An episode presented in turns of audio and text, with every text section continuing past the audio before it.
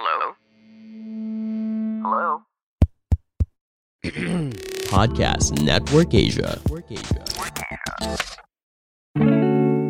Ayan, wala nang briefing-briefing, intro-intro. Welcome uh, mga kasabayan or Vic Heads. Vic Heads na pala ngayon ng 2021 na 2022. Yan, alam nyo ginawa itong Sabayan with Victor podcast. Literal siya. May sasabay sa akin sa sasakyan. Tapos, ililibre ko siya ng trip niya kung office o kung saan man siya pupunta. Tapos in exchange, mag-guest siya sa podcast. So yun yung talagang sabayan with Victor literal. Eh, nagkaroon ng pandemic. So, metaphor na lang yung sabayan. Pero sa tingin ko, ganda, ganda ng ganda ng format na yun, yung naisip ko ngayon. Galing ko talaga. Pero, tapos ginawa ko naman after nun, nag-record kami ni Alice ang galang. The Linya Linya Show. Tapos sabi ko, tinanong ko si founder of, of Podcast Network Asia, okay lang ba na ano? I-release ko rin yung exact same episode sa Sabayan with Victor.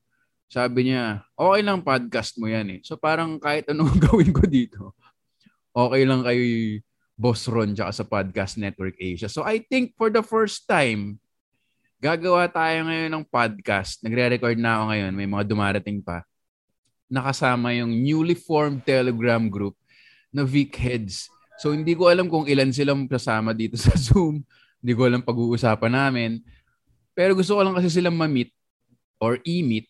At syempre, para efficient, gagawin na rin nating podcast episode. So welcome to the first ever Sabayan with Victor. Vic Heads episode. What's up, everyone? Ano naman tayo dyan? Woo! Yan. Happy holidays. Happy holidays. Wala pa tayong pem-pem, parang nung cool pa lang. No? Pero aabot tayo doon.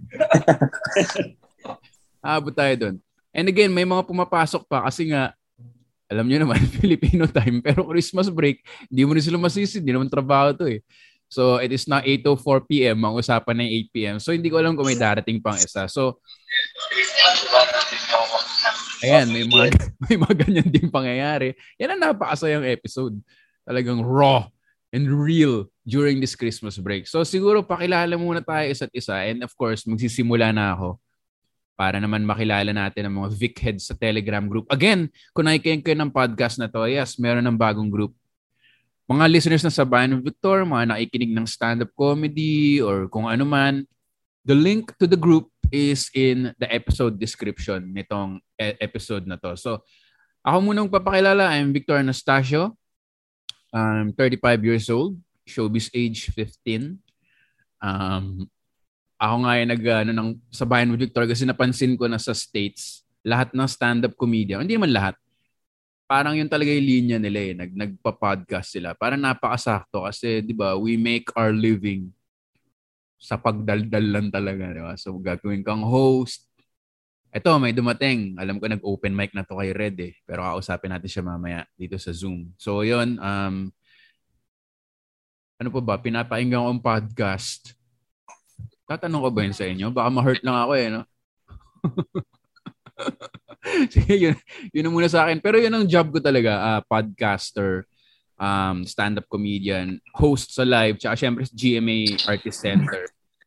Um, meron ding mga TV shows, digital commercial, mga ganon. So, kung nakikinig kayo ng podcast na to at kayo ay uh, decision maker ng brand, baka naman gusto nyo akong payamanin at i-hire nyo ako mag-post sa Instagram or contact yung PNA for some sponsorship so kung ano man.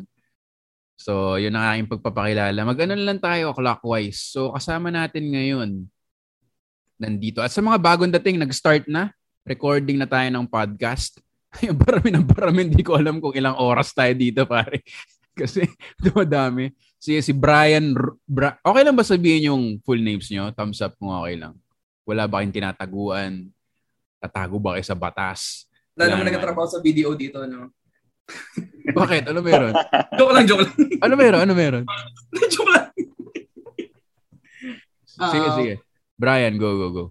Ah, si Brian, um, ayun yung common, day job ko eh, software engineer. Um, and since nab- nabanggit na ni Victor yung mga pinapakinggan na podcast, nag, dati pa ako nakikinig ng podcast.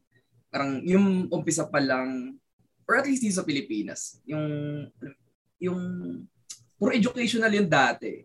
Tapos nalipat ako dun sa, dito ako sa computer ko ngayon, alam ko yung mga pinapakinggan ko podcast. Pero tumigil kasi ako kasi may mga podcast na pinapakinggan ko sila kahit medyo dark. Okay. Yung topic. Parang ito yung Darknet Diaries. Parang yung mga story ng hacking, ah yung mga tragedies na nangyayari sa IT world. Ooh. Tapos, parang, nung, nung, nung, nung nag-pandemic, parang naka-apekto siya sa akin na parang, "Hmm, ayoko na makinig ng mga dark episodes. Kasi nga, parang malungkot na. Tapos parang, Oh. Dun- since ano, parang dati ko pang gustong manood ng stand-up comedy. Kasi nanonood talaga ako ng stand-up comedy online. Tapos, ah yun, na, na, na-direct ako dun sa, ah hindi, ko ma- hindi ko makakailang. Una talaga, Cool Pals. Eh. Kasi parang, yung nagkikwentuhan pa lang sila na kumorder si James sa, ano, sa Quiapo ng mga recording stuff nila. Yun. Napanood, ko, Oo. napanood ko pa yung episode na sinampal ni Red si James sa dibdib. Ah, tapos, napunta ako kay Red. Si Red yung mainstay ko. Then, nagja-jump, nagja-jump-jump ako doon from there. So, minsan nakikinig ako sa'yo, minsan nakikinig ako kay, Mm. um, Alex. Yan. Um, I think yung next stop ko pakinggan sila, sila Jeps. Oo. Okay yung, okay yung kila Jeps. Ah, Jeps ba yung ano, minimum wage? Yeah, minimum wage, ma- minimum wage, maximum wage. So, Yung, to represent. So, um, yun, yun, yun yung pinapakinggan ko. Then lately, busy ako ngayon sa cold brew business. cold brew. Yeah. Yan. Yan. Baka may Instagram kang cold brew. Ano, or, or Ah, sa, eh, dito type ko na lang. Yan, appear cold brew coffee. i-ano mo rin, para sa mga makikinig ng podcast na to sa Spotify, para check out din nila. Yeah, yan. Ah, appear cold brew coffee. Ay, sa, appear as in A- APIR. Appear, yun. APIR, yes. High five, yeah. Nice, nice. Sa, sa IT ka ba nag-work? Hindi. IT, yes. Software engineer. Ah, okay. Meron lang kasi yung medyo short kwento dyan. Dati nagpipitch kami ng mga TV show sa isang network. Mm. Tapos merong isang grupo na nag-research sila. Parang yung series yun na da- dapat, dark web or something. So yun ang nasa Google na. Tinawagan sila ng unknown number from Taiwan, pare. Na parang, anong ginagawa niyo? parang ganun. Yeah, Parang natatrack nangyayari yun. Nangy- hindi nangyayari yun kasi um lalo lalo sa ano sa dark web kasi ano siya eh para talaga siyang Wild West yung Mm. dark web. Um so ano tawag doon ang daming ang daming nangyayari na mukha siyang myth pero hindi. Madami, parang sobrang absurd niya na nangyayari siya. So parang yung halimbawa, sige, bigay ko example sa Darknet Diaries kung ano yung episode na nahook ako. Ah, kung familiar kayo dun sa yung mga VTech na laruan dati yung parang magbibigay ka sa pam ano mo sa inaanak mo ng um, laruan na parang lap pero hindi naman talaga. Mm. Nagkaroon ng customer database yung VTech dati na na hack tapos ang naging problema lang nila sobrang basic lang nung ano nung security uh, uh, flow pero ang dire ng consequence niya kasi na-open up yung records nung mga parents na may hawak ng mga VTech na laruan. Tapos alam ng mga nang hack yung full name, address, tsaka yung age ng mga anak nila, tsaka yung mga pangalan ng mga anak. So yun yung Okay. parang, wow, hindi mo maiisip yun, di ba? So yun, yun yung parang as a basic SQL injection lang yung ginawa dun para makuha yung information. yun. So, teka, dami kong tanong. Isa-isayin muna natin yung mga nandito, tapos mamaya open tayo lahat ng mic. Kung may Yeah, tanong dude. din kayo sa isa't isa, para masaya. Ah, sige. Ah, Ke- Kevin, what's up? What's up guys? Ah, Introduce lang sa mga listeners natin what what you do. sige. So, Kevin Marquez, no? And then, ang trabaho ko talaga ay sales sa isang insurance company. Pero corporate sales. Okay. And then, podcasts na, podcast shows, usually talaga, sorry, Boss Big. yung, syempre, Cool Pals, no? Oo, oh, Yeah, ay kinig ano, naman ako nun. Huwag mag-sorry sa akin. Okay lang. si James tinanong ko na bumuo ng ano, di ba? Kung, kung Oo. paano gawin yung ginawa nila. Ayos lang. Ayun, tsaka mga PNA din, mga kila Sir Alex, then Tambalan. kay Red din, yan. Yung mga masugid. Pero may may nalusot na Howie Severino, yan. Howie Severino. Pare, bata pa lang ako, pinapanood ko na yun kasi nakakakalma yung boses niya. Eh, no? okay, parang ang chill-chill niya talaga. nga eh. Tapos, ang dami natututunan. Oo. Solid, solid. Um, Yun lang. sa mga bagong dating, baka na weirdohan kayo. Mag- Nagpapa-introduce muna ako isa-isa, tapos mamaya open na natin yung mic kung may tanong kayo sa isa't isa or ano. Nakanood ka na ng online stand-up comedy, Kevin? Online, di pa. Puro Ay, podcast lang. Yun. Di ba, ali, nagbubukas naman na yung ano eh, nag, nag, sina Micah Andres, meron na silang show. Di ba yung pinag-aawayan nila sa Big Heads Group, yung hindi raw Mhm. in-invite si James, pero may resibo siya na in-invite niya si James. Parang ganun. Mga dalawang cellphone lang daw eh. At saka yung sa ano, yung yung kila Brad Pitt na nilabas na videos. Ah, Gag, Sa- Gag, Godfather. Ah, yan, yan. Godfather. Yan, yan. Solid yun, solid yun. Sige, thanks Kevin. Ikutan muna Thank natin you. ang mga um, attendees natin tonight. Um, Glenn, Glendale, what's up? Yo, ah ako nga pala si Glenn Pernes. Ah, second name ko yung Dale. Ah, day job ko is in human resources, ah, particularly recruitment. Ah, nagtatrabaho ko sa isang IT company. Um, bago lang din ako sa comedy, although nag-stand up. Nag-open mic ako kay Red at saka sa Sabado de Bomba. Yo. Ah, medyo, medyo bago-bago pa lang ako doon. Ah, sabi nga ni Micah Andres, ako daw yung ano, budget John Lloyd Cruz. Ah, favorite podcast ko, um, yung linya. yo. Pero ang, ang ah, mga episodes na, na ang una kong episode na napakinggan doon ay yung ginas ni Ali si Enigma kasi fan din ako ng Flip Top. Mm. Tapos nagtuloy-tuloy na yun na yun, yun na yun na ata sir yung ano no, wala wala ka na ata doon eh or hindi ka na regular na nag-host. Oo. Oo. And then um una kong ah, na-discover yung local comedy dahil nakikita ko yung commercial ni Red and then ginest ka sa uh, Telebabad Tapes ni CJ at Oh, saka ni- okay, okay. Pinapakinggan ko Oo. na lahat ng pinapakinggan ko, men. Solid. Yeah, ah, parang Pero parang yung yun, commercial ni Radio, yung ba yung Selecta?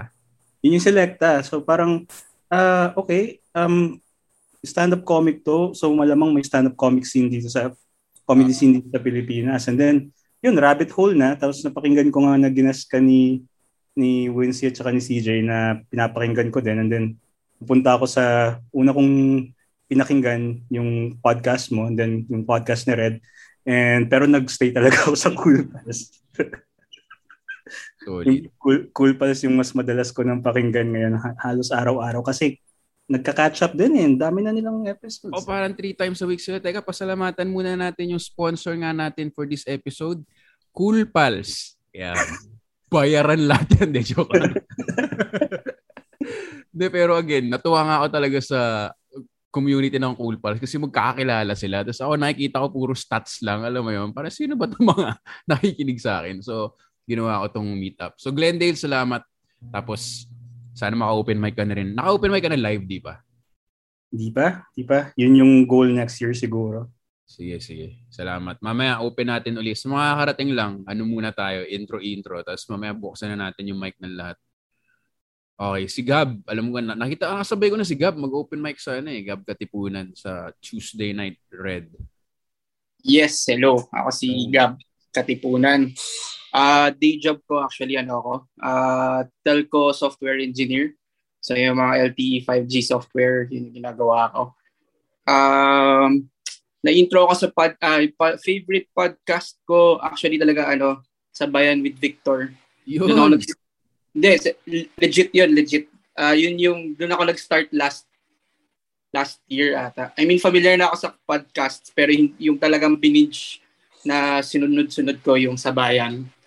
Tapos, ah actually nakilala ko si Comedy Manila dati pa eh. Okay. Parang ano, nag-show yung Comedy Manila sa UST. So malapit lang, nanood kami. So doon ko nakilala sila, yan, sila Victor, sila Red, si Alex. Tapos parang nag-add ka ata ng, di ko alam kung paano ko nakita yung sa bayan with Victor eh. Pero basta nakita ko lang siya, nag-add ata sa Spotify. Tapos pinakinggan ko yung episode nyo ni Red about dun sa yung nag-quit kayo ng day jobs nyo para Yung pinakauna. Mag-full- Yung Oh, yun. Yun yung napakinggan ko. Tapos na-hook na ako. So, every week ko na siya sinundan. Tapos, ah, after nun dun, nag-start na rin ako, actually, mahilig dun sa music. So, off-stage hang, yun, kung alam niyo, yung kay Ramad Marasigan. Tsaka ngayon, pinapakinggan ko na rin yung kay Red bago yung- matulog. bago matulog. Tapos yun. So, actually, yun yung, nung nag-open mic ako, pinakaunang beses ko yun kasi wala lang. Try lang. Ah, okay. Nice, nice, nice. Oy, alam mo, nakinig ka mula episode 1 ng Sabayan with Victor. Ngayon, nandito ka na sa episode. Mag-hi ka naman sa sarili mo. Uy, hi, Gab. Di ba? Di ba, di ba medyo mind pa yun? Mag-hi ka sa sarili mo habang pinapainga mo. Saya. Thank you, Gab. Salamat. Ito naman, si Michael Vincent Cubillas. What's up? Ay, hello po. Um, ako si Mike, ah, 29 dati. Nice. Tapos, ah, digital marketer ako. Ah, meron kaming business ni Jeline. Ah, may digital marketing firm kami sa Alabang. Tapos, asawa ako ng stand-up comedian. So, si Jeline Cubillas yung misis ko. So, nag-stand up siya sa ano, SDB, kay Red. Kasama, kasama mo siya, Victor, nung ano, nung Odette. Siya yung girl doon. Ah, okay, okay, okay. Oo. Siya Yung benefit. Tas, hmm, pangarap ko maging parang asawa ni Ali Wong na magbebenta na lang ng ano, magbebenta na lang ng merch. So, yun yung, Ganda. Ganda. yun yung, yun yung pangarap ko kaya tinutulak ko si Jillian mag-stand up kasi pagod na ako magtrabaho. um, yung mga podcast na pinakikinggan ko, ano, yun. Kayo din, ano din, parang cool pals, tapos umbrella na lang lahat. Pero nung nagkasakit kasi ako nung March eh. So, kayo kayo yung pinakinggan ko, ikaw, si Cool Pals, tapos minsan si Conan. Mahilig kasi ako mag-chismis, so mahilig ako sa mga ano, ano pangalan nun yung parang mga paano nagsimula yung isang comedian or artist, mga ganun. Tapos, ano, um, sila, ano din, sila Wincy din, pinakikinggan ko din sila Wincy. Yun, telebabad. Tapos, Nabuntis mo na ba yung asawa mo? Hindi pa. ah may anak kami for magpa-5 sa February. Ah, okay. Gawa ka uli para aliwong na aliwong. Oo nga eh. Sabi ko nga sa kanya eh. Yun yung goal namin eh. Na magka-Netflix special siya. Unahan niya daw si GB. Yun, oh. Tapos, yun, ganun. Bubuntisin. Sabi ko, so ngayon, bubuntisin ko na lang siya para aliwang na aliwang. Oh. Tapos, ano, 2011 ko pa yata alam yung ano, sa cartel pa ako nagsimula. Ah, okay. Kasi napanood ko si Mike. Mahilig kasi ako pumunta sa mga gig, mga sa Admit One dati, kung Oo. familiar kayo sa Admit One. Nag-show si si si Mike Onson pa, sa Comedy Cartel pa kayo nun. Oo. Tapos, yun, tapos parang tuloy-tuloy na na ano. Tapos tatigil ako kasi nag-fitness journey ako noong 2013. Eh. tapos yun, parang pasulpot-sulpot na lang na manood. Pero tapos nag-comedy Manila sa Bagsy, sa Alabang, ganun. Sa Solid, 90s. men. Salamat. Taga, taga, taga South, taga South, yun. Yun, Kaya rin pala nag-message sa grupo na M medium ka dati. Ngayon, ikaw ba yun? Oo, nag-frisbee kasi ako dati eh. Okay. eh, nainlove ako kay Jeline. So, eh, masarap siyang magluto. So, yun. Kumakain na lang kami. And medyo nagsiselo siya kasi madaming taga, maraming atinista na nag-frisbee tsaka lasal eh. So, magaganda. So, mga yun. So, nag-ano na lang ako ngayon. Ang hobby ko is ano, Magic the Gathering. Yun na yung hobby ko. At least matataba na yung mga kalaro ko. Parang ako. So, yun. Para hindi siya magselos. Yun, Magic Okay. the Gathering na lang para matatabang lalaki na di naliligo. Yun yung, yung hobby ko ngayon. Yeah, pareho tayo na hobby kasi hobby ko comedy rin. Ganon din sila eh. Mm, mga, mga ganun. Matataba, matataba. Para Ano? walang selos. Di ba? Paano mag paano ako magsiselos? Again, yung mga yung mga bagong dating. Meron pa ba? Yan, nag, nag getting to know muna tayo intro intro para bago tayo open natin yung mic tapos mag-usap-usap. Si RJ. RJ, medyo unfamiliar to si RJ. Hindi, nakikita ko lagi doon sa Cool Pal, syempre. RJ, pakilala ka naman sa listeners ng sa Bayan with Victor. Tsaka sa Hi, sa Zoom call. Hi mga Vic Heads, ako si RJ, uh, isang OFW. Ang paborito kong ah, podcast ay yung Sabayan with Victor. Kaya lang yung number one ko sa top 5, syempre, Full Pals.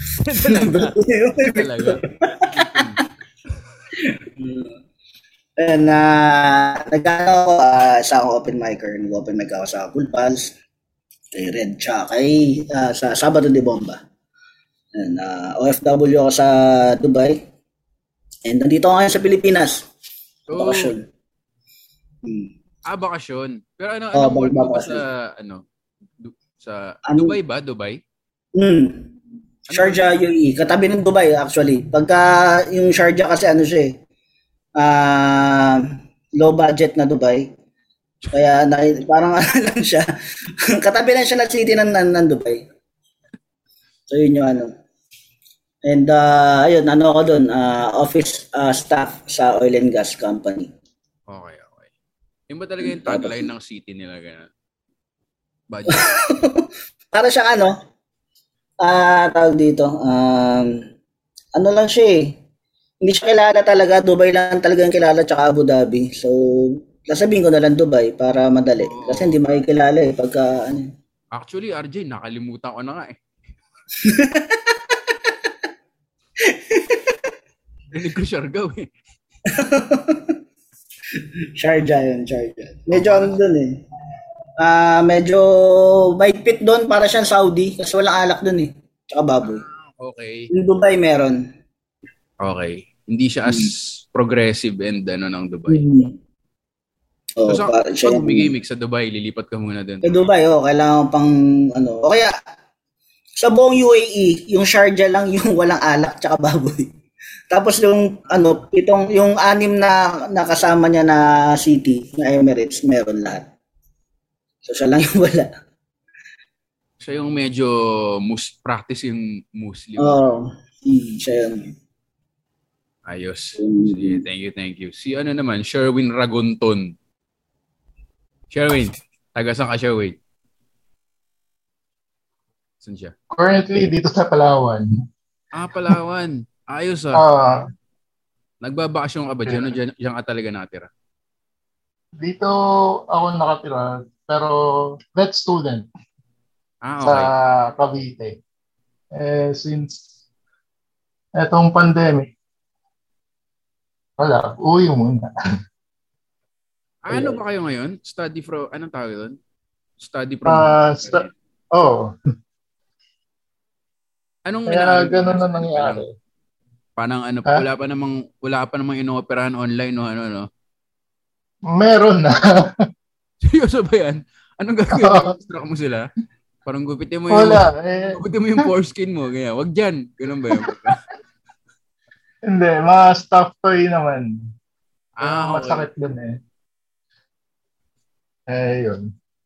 Ang hirap mag-aral ng ganito. Anyway, uh, podcast.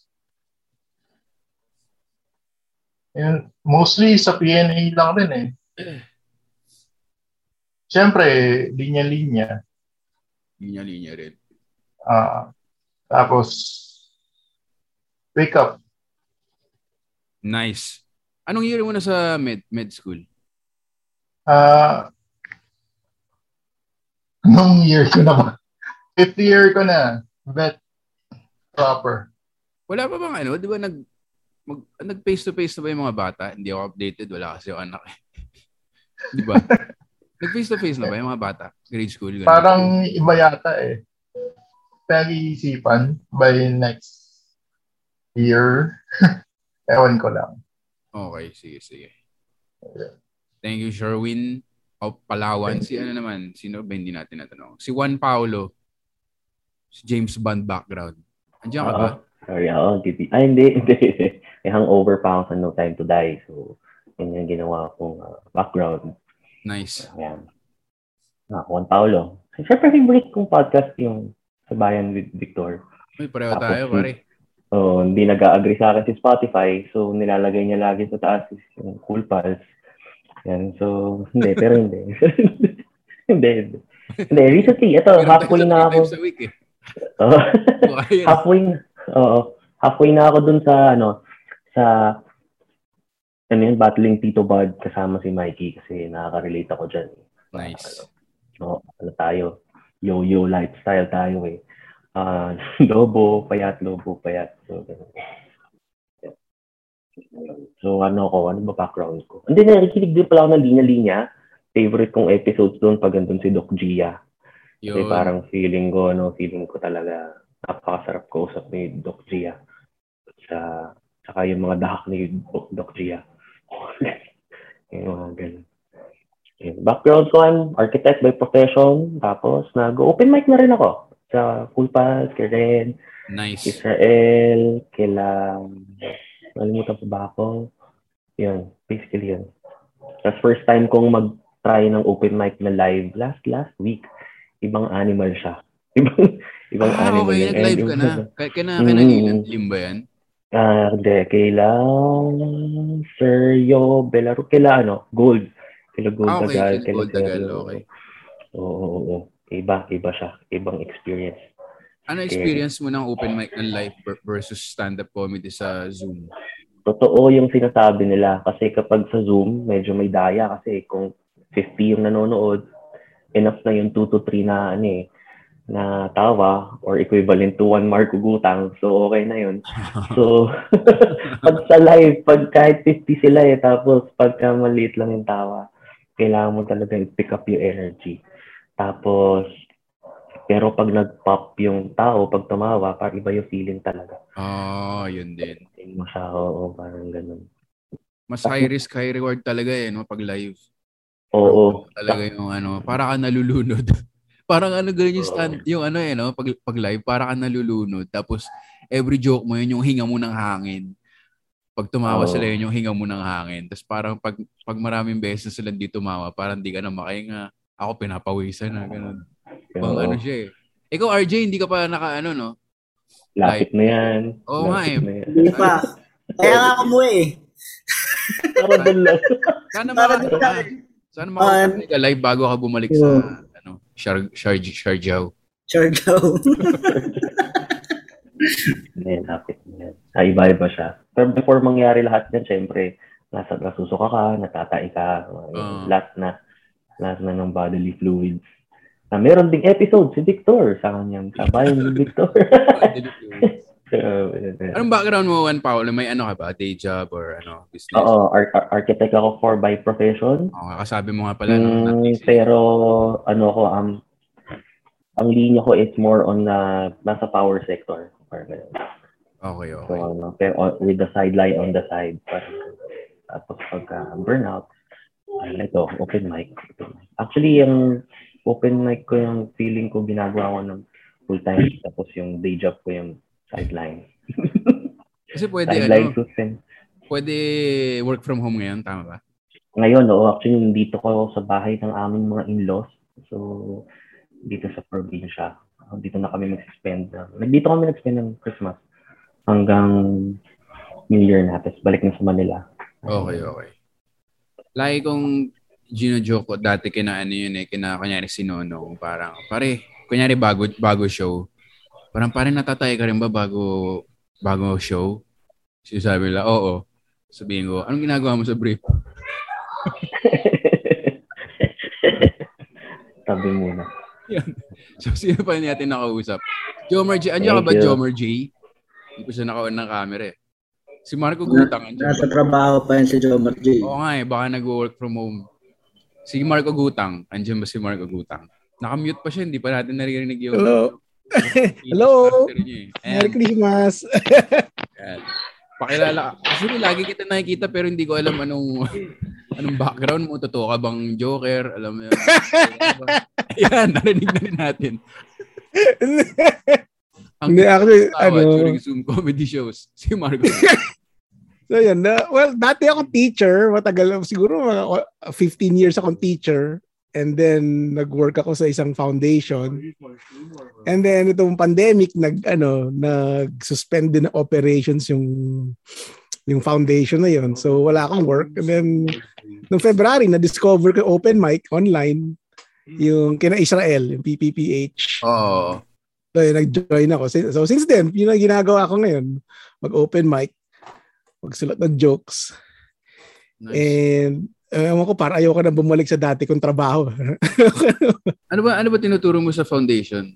ah, yung dati, ang ano After namin, work ganun. namin was ano, peace education. Peace education. Okay. Mm, peace. Sa, Tapos- ano, anong foundation yun? Ah, it's ano, yun ang fo- focus niya, ano, puro education lang, training programs, uh, whether teacher training or sa students. So, umiikot kami sa mga schools, bibigay kami ng lectures and then encouraging the schools to integrate peace education sa curriculum nila.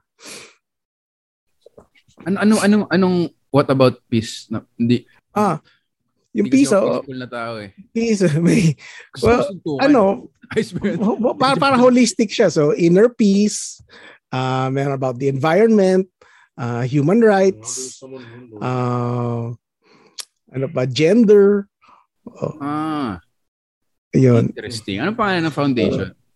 Ah, ang Healthy Palangka Peace Program Foundation. So wala kang road rage, Pero- Marco Gutang. Ay, grabe. Ang lupit. Ang lupit. Totoo ba? Grabe, sobrang dami. hindi hindi pa ng nagtuturo ng peace education eh. Napaka-peaceful na tao. Para maraming misconceptions nga about peace. nga sa eh. mga peace educators. Pero, pero yun. Ganon. no? I mean, conflict is really ano yun eh, parang kasama sa buhay natin eh, di ba? Hindi may iwasan ng conflict, di ba? So, ang it's a question of how do we manage our conflicts, di ba? Ah, maganda, maganda. resolve ba natin violently or can we handle them peacefully? maya-maya. Parang yun na ano namin, work namin, no? Sana ma-viral. Hindi naman sana, naisip ko lang. Alam mo yung mga I'm a liar, yung mga ganong video na sumisigaw. Diba? Para ma, maano sa 24 oras. Isang peace professor ang natagpuang sumisipa ng baby sa McDonald's.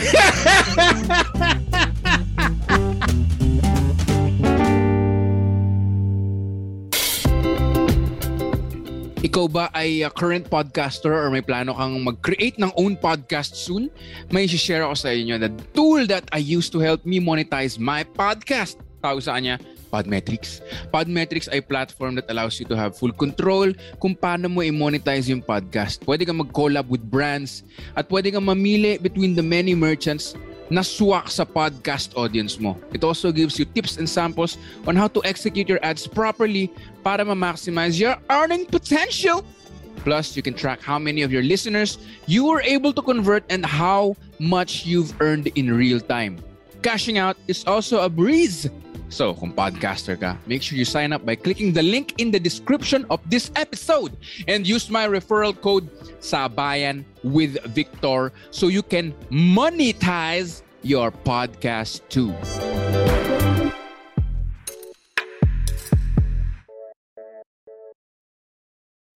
Ang saya lang makita kay Kabulastogan yung, yung mukha mo. Tapos parang galit na galit. Tapos yung headline, Peace Professor. Thank you. Pag-usapan natin yung conflict resolution. Ano na yung reunion, reunion, kasi may mga auntie talaga tayo na, or ninong, ino na, gusto mo yung conflict eh. Gusto mo yung conflict talaga eh. Magandang topic yan mamaya kung paano ba i-resolve yun. Sino pa andito? Si Eric with a K. Andito ka ba, Eric? Kung si Joe Margin. Magandang gabi. Eric, kumusta? Ano iyong background and Ako, taga, ano ko? Bakit ka naka... Ay, hindi, saglit, saglit. Yeah. Hindi, taga US ako, US base sa Ah, okay. Seattle. So, ano oras ngayon dyan? Ano na, 4.30 na madaling araw. Yun, pare, talagang maaga ka ba gumising o... Hindi pa natutulog. May mga kausap din kasi taga Pinas din. So, Ah, okay. Buti naman nasa ama mo kami sa sa schedule mo bago matulog. ah, hindi naman kasi yung schedule ko kasi ng trabaho, trabaho ko IT ako sa casino. Ang schedule ko ng trabaho doon ano ah, hanggang alas 6 na umaga. So, sanay ako ng ganitong oras lang din. Yeah, salamat. Nakikinig ka rin ng anong anong mga podcast. Nanonood ka, nakanood ka na ba ng live stand-up sa Zoom? Live hindi, ah sa Zoom oo. Pero yung live talaga dyan sa Pinas hindi pa. Bago ko umalis noon sa Pinas, yung nag-start yun sila, ano, sila Mac. Comic, ah, Comic 5 sa Gapo. Taga Olog po kasi ako. Ah, okay. Hindi ko na naabutan na nag, nag-show sila. Oo. Tawag namin yun dati the G-spot of comedy eh, kasi gapo. Kasi sobrang sarap magpatawa eh. Mm. Eh pag ako pinipindot sa G-spot, sarap na sarap din ako eh. Ganun yung ano. Mga, yung mga podcast na pinapakinggan ko, yung sa, yung, yeah, sa bayan, Cool Pulse, tsaka Kinig Mode, yung mga yun. Solid, solid. So, kausapin natin si Brian mamaya kung paano natin i-hack yung casino mo para yumaman tayo lahat. Kasi IT ka rin. Kung alam ko din, sana ginawa ko natin, hindi na ako nandito ngayon. Anong ginagawa ng IT Pero salamat, casino? Yan- salamat. Yan ba yung mga ano? Yan ba yung mga... Anong IT ng casino? Parang sa Kami- Ocean's Eleven ba yan na pwede ka i-hear tapos may pipindutin ka tapos... Kami lahat may hawak ng ano eh, lahat ng database ng user ng mga profile ng mga ma- na mga naglalaro tsaka mga employee na din. Kumbaga kung, kung lahat, basta lahat ng anything na may computer sa casino, kami may hawak. Ah, okay. May mga profile din pala yung mga naglalaro doon. Mm Kasi may mga ano rin, kailangan nila mag-present ng ID nila. So para legit na yung edad nila tsaka ano. Kasi ano rin yun eh, parang doon din umaano yung pag nanalo sila or natalo sila about sa taxes nila. So nagbibigay ah, may binibigay sila na para sa mga tax information nila. So kami may hawak nun. So hindi namin sila pwedeng ilabas. Dito lang, ngayon lang pwede. Sa atin, sa atin lang, parang Pwede, gano'n. magbigay ka na isang pangalan, sige, sabihin natin. Pero puro taga ano eh, puro taga rito eh. So, oo. Sige, sige. Pero maganda din, okay din. Ayos, ayos. Sige, pag-usapan din natin yan. Ngayon, ngayon naman si Salamat, Jobs. salamat. Si Jobs, andito ka ba, Jobs? Hello. Ayan, background. Cubao, represent. Ah, follower na ako ng Comedy Manila ever since so nakapanood na ako ng live. So madalas, since malapit yung Green Hill sa amin, so teatrino talaga madalas. Yun. Pare, So- every week yun dati, nakakamiss. Hmm, talagang jump pack yun palagi eh. Kahit hindi, kahit same lang yung mga comedians, talagang pinupuntahan pa rin. And yung last na ano ko pa, last talagang, yun, follower ako ng Comedy Manila talaga. So nung nag, bago mag-pandemic sa may Sing Street pa yun sa BGC. So yun na yung last na, na live. Everything is history na. So buti nag-transcend sa podcast lahat ng Comedy Manila din. So a way of relief din na kahit paano pag bumabiyahe, yun. Oo. Tsaka si Jobs, siya na, na, sinauna siyang nagsabi sa akin na parang ganito, di ba? May, hindi ko, hindi, hindi ko kasi alam eh. Parang yung social media or group admin, parang ganun. Hmm. Sabi ko, Actually, nasa ano din kasi ko, nasa IT industry. So, may hawak akong business din na on software solutions. So, kaya yung sector ko is nasa technology din. ah, okay. Founder ka nun o Family corporation siya. So, parang ah, kami yun ano. Ang hawak namin naman, lahat ng golfer sa Philippines. So, lahat ng golfer sa Philippines, nasa amin yung kung kailan sila huli naglaro, ano yung scores nila, for sa lahat, nationwide ng golf course ng Philippines. Ah, okay. Talaga, kaya, kaya pala mukha ka nasa office kasi meron niya kailangan. actually, actually, nasa office pa nga ako eh. Tapos, Diyan ka nag-zoom meetings eh, no? ay, ano, kumbaga, ano naman, family, kumbaga, ano din, kumbaga, open naman pag personal time and family, eh, corporation, ano, pagka business side na. Okay, solid, solid. So, ito may, may pahabol pang isa eh. oh. Hintayin natin siya.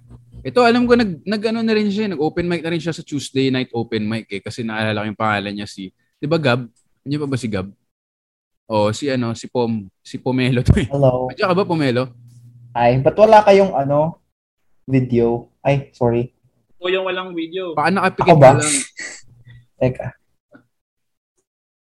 Ayan, pakilala ka lang sa listeners no, sa Bayan ng Victor kasi gagawin nga tong episode din at the same time meet up ng mga nasa Telegram group na Vic Heads. Ayan. Si Pompom ini-install pa niya tayo. Ayan. Ayan, okay na, okay na. Okay, ano? Hello, ako po si Oo. Pom. Ako po ay former kleptomaniac. Hello. Hi guys. Totoo ba yan? Hindi. Joke lang. Ah, okay, okay. Hey, Pom. Anong, ano mo? Hindi, hindi na brief to. Hindi na brief tong bagong dating eh, no? Kaya ang ikli na intro. Ano, like, background mo, pinapakinggan mo podcast, gano'n. Nakanood ka naman ng live online. Ah, recently pinapakinggan ko is Tawalets. Yun, si Arin. Yan, yan, yan. Solid. Locally. Tapos si Jim and Sam. Ah, okay. Nag-guest na rin yun. Solid, solid. So yun, pwede na tayo, ki- kilala na natin lahat. At saka nag-open mic ka na rin, no? Zoom kay Oo. Red Tuesday Mike Red. Yeah. Nakakatito episode ko lang, pangit ng posisyon ko kasi sa bahay ng pe, alam mo yung sasakit leg ko nito bukas eh. Sige, pwede na tayo mag-open ng mic natin dahil pwede na tayo mag-usap-usap. Ang una kong kausap. And then, again, kung gusto nyo humirit, ano na to, wala nang host-host, free. free hiritan na to. Kasi may tanong ako kay Marco Gutang eh. Andiyan ka ba, Marco? Yeah, dito. Medyo maingay lang. Okay Minsan lang. mi- Ah, sige, mag-spacebar, spacebar ka na lang. Okay. Anong, kasi merong mga tita nga na tinatanong tayo, ano ba yon um, pag lalo na net, nitong past Christmas reunions, yung parang wala ka pa bang asawa, wala ka pa bang anak, um, pwede mo ba silang sagutin ng pa- pabalang? Or... Ewan. Kasi pwede mo sila sabihan ng once eh, na parang, ay, wala po akong kaya talaga magka-anak kasi eh, ganyan. Tapos parang, ay, ano na lang po, choice ko po yun eh. Parang, pero pag magtanong, may three strikes ba sa peace? Na pagka three strikes na, wala ng peace? Ganun ba yun? Wala ko personally, mga inaway ko ng mga tita ko. I mean, hindi dahil sa ano, no?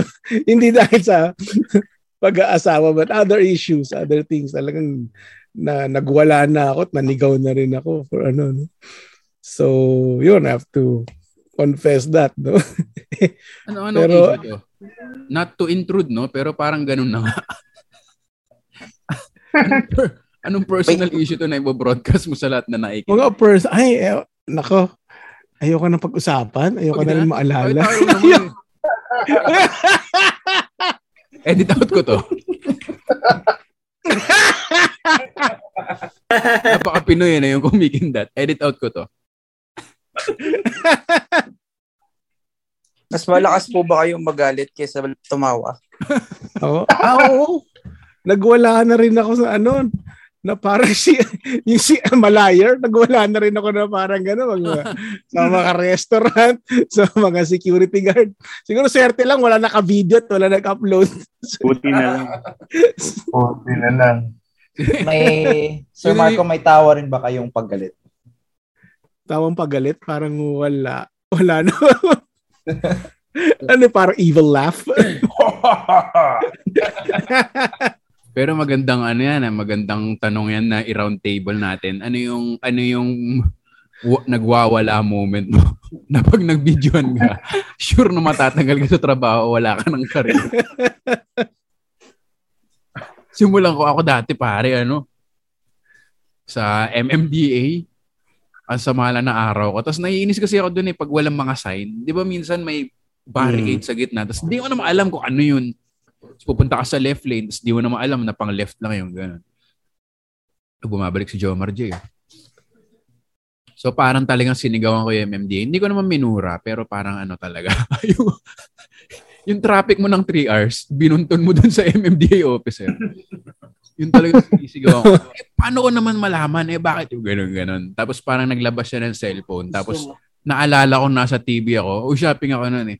Sabi ko, ay sir, ano, rinirecord niyo po ba to? Sabi niya, hindi sir ha. Eh, hindi ba? Bumalik na ako. Kupal na ako ulit. hindi na ako rin.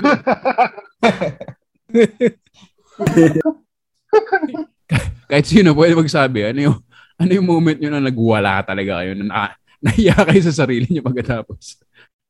Ako yung ano, nag, nag-away kami ng girlfriend ko noon. Napawa ko noon. Oo. Nung ano, yung naglalakad kami sa may EDSA, tapos may signage.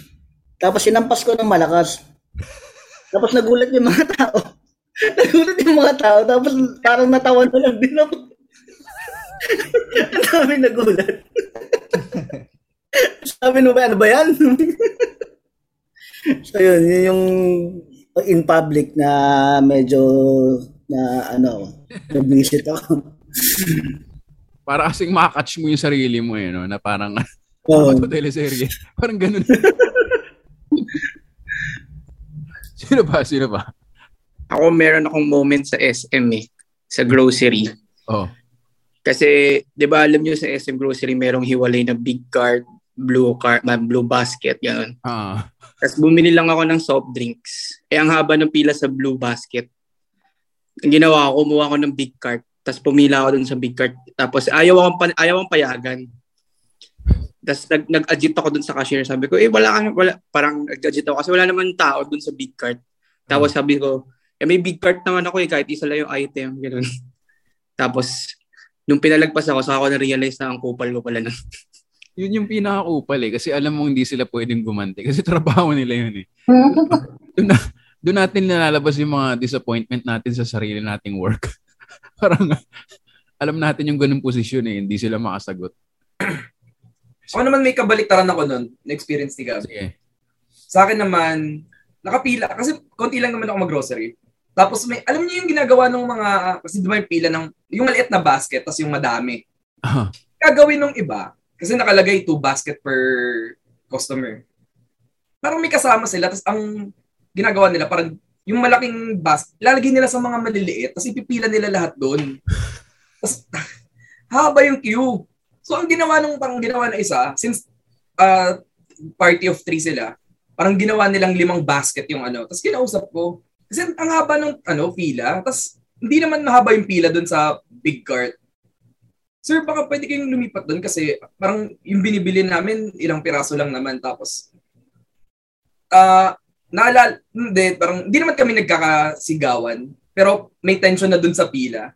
Ah. Tapos, naalala ko na malapit lang kami sa grocery, tapos possible na may kakilala ko nun. Eh, underage ako na bibili ako ng alak. So, parang, okay, sige na, hayaan na kita. Baka yun. Sino pa? Sino pa? Marami akong ganyan eh. May anger issues yata ako talaga. Ako Pero dati pa. sa ano, Ah, sige, sige. ah mahilig kasi ako manood ng concerts dati. So, Ah. nung college ako, uso pa dati yung mga malalaking concerts sa Baywalk. Yung si, ano ito eh, 2006. Ay, 2004. Tapos hindi kami pinapasok ng bouncer. Inaway ko yung bouncer. Tapos parang sa sobrang bobo ko, pwede pala akong patayin ng bouncer na to. Buti, buti nahila agad ako nung kaibigan ko. Kasi di ba, ang laki ng katawan ng bouncer. Tapos payat pa ako noon eh, college pa eh, ting-ting ba. Tapos parang inaaway ko yung bouncer na papasukin kami sa venue. Tapos yun. Tapos parang pinapaikot lang kami ng bouncer sa kabilang entrance. Tapos nagalit ako. So parang may, parang may din kasi ulo ko eh. Tapos yun. Yun. Parang inchworms niya yata tutugtog noon. Parang paskat pa lang inchworms. Parang Ah, may hinahabol ka oras? Hindi, parang hinahabol ko yung banda. Parang ganun, parang ganun. So Okay. parang kung iikot pa, matatapos na yung ano nila, yung set nila or something. So, So, yun. hindi, Tas- so hindi ka lasing nun?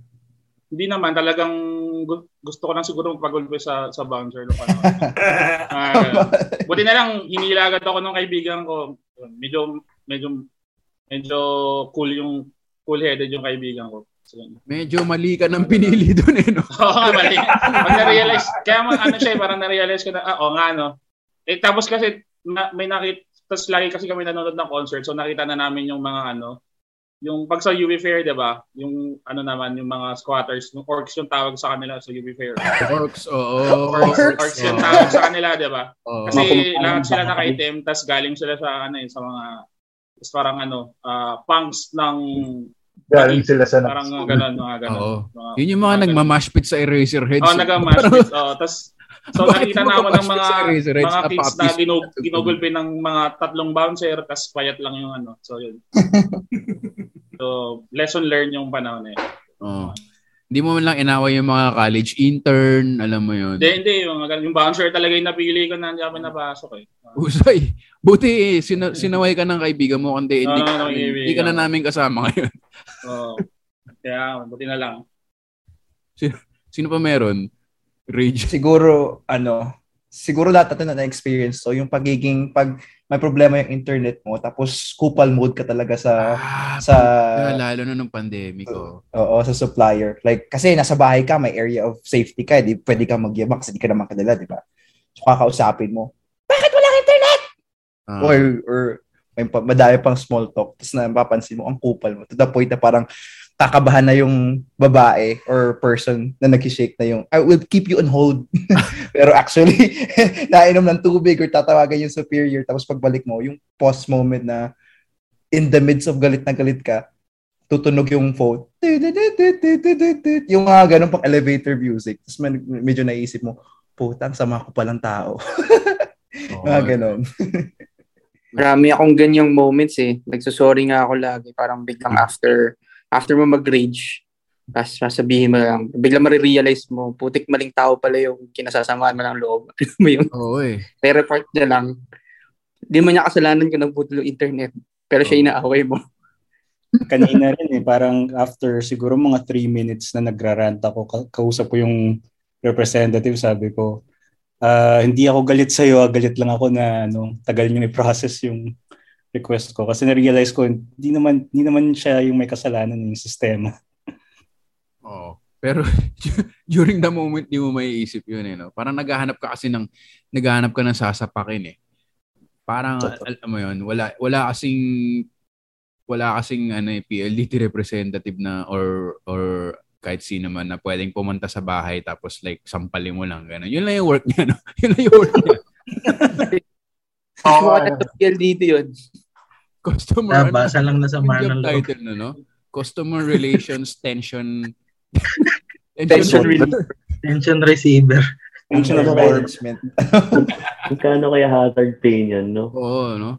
Tsaka yung mga masokista, di ba may mga masokista talaga sa mundo? Yung trabaho talaga. Pagsapak mo nakangiti pa, no? Nakangiti pa. Anything Mas nakakainis yung ganun eh. Yung gandang promo yun, no? may kasamang punching bag. Pagka nag-subscribe ka. Oo. May bahay ng rules parents- siguro sila, parang ano, not in the face. Ganun. Dito lang armor lang. Bahay ng parents ko may ano kami, may billiard table. Tapos since hindi ako magaling, naglagay ako ng punching bag sa tabi. So parang Pag hindi ko na shoot, sinusuntok ko na lang.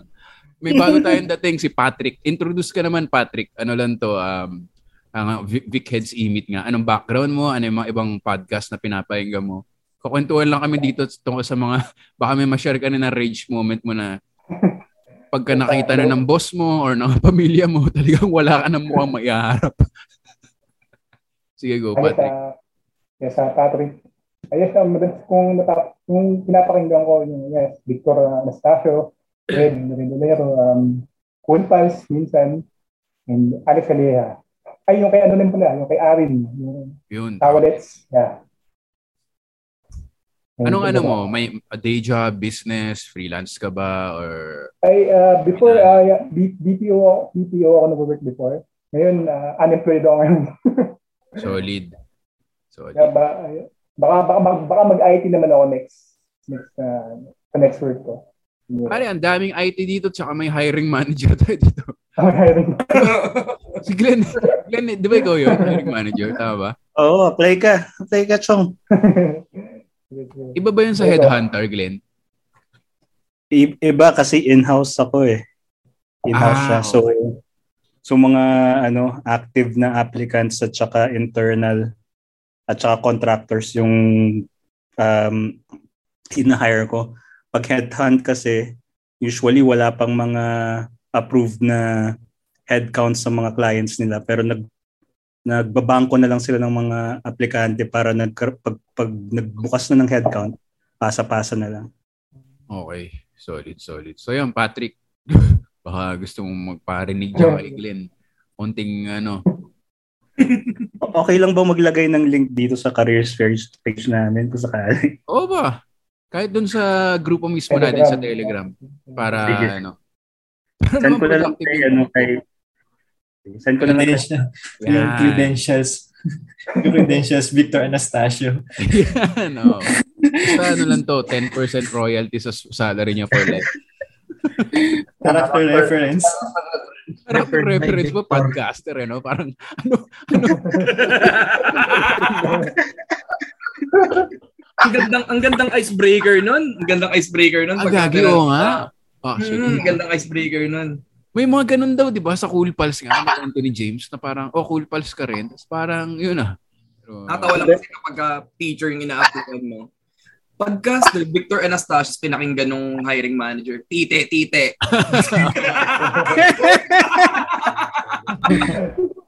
Malay mo, mahilig siya sa tite. Hindi natin alam. Di ba? Pagpasok mo sa office niya, alam mo yun, yung may frame ng titi sa likod. yung, yung gawa ni Richard Gomez. Siya pala yung na yun yung binenta niya ng 200,000 or something, di ba? Parang, Mas malupit doon, may bumili.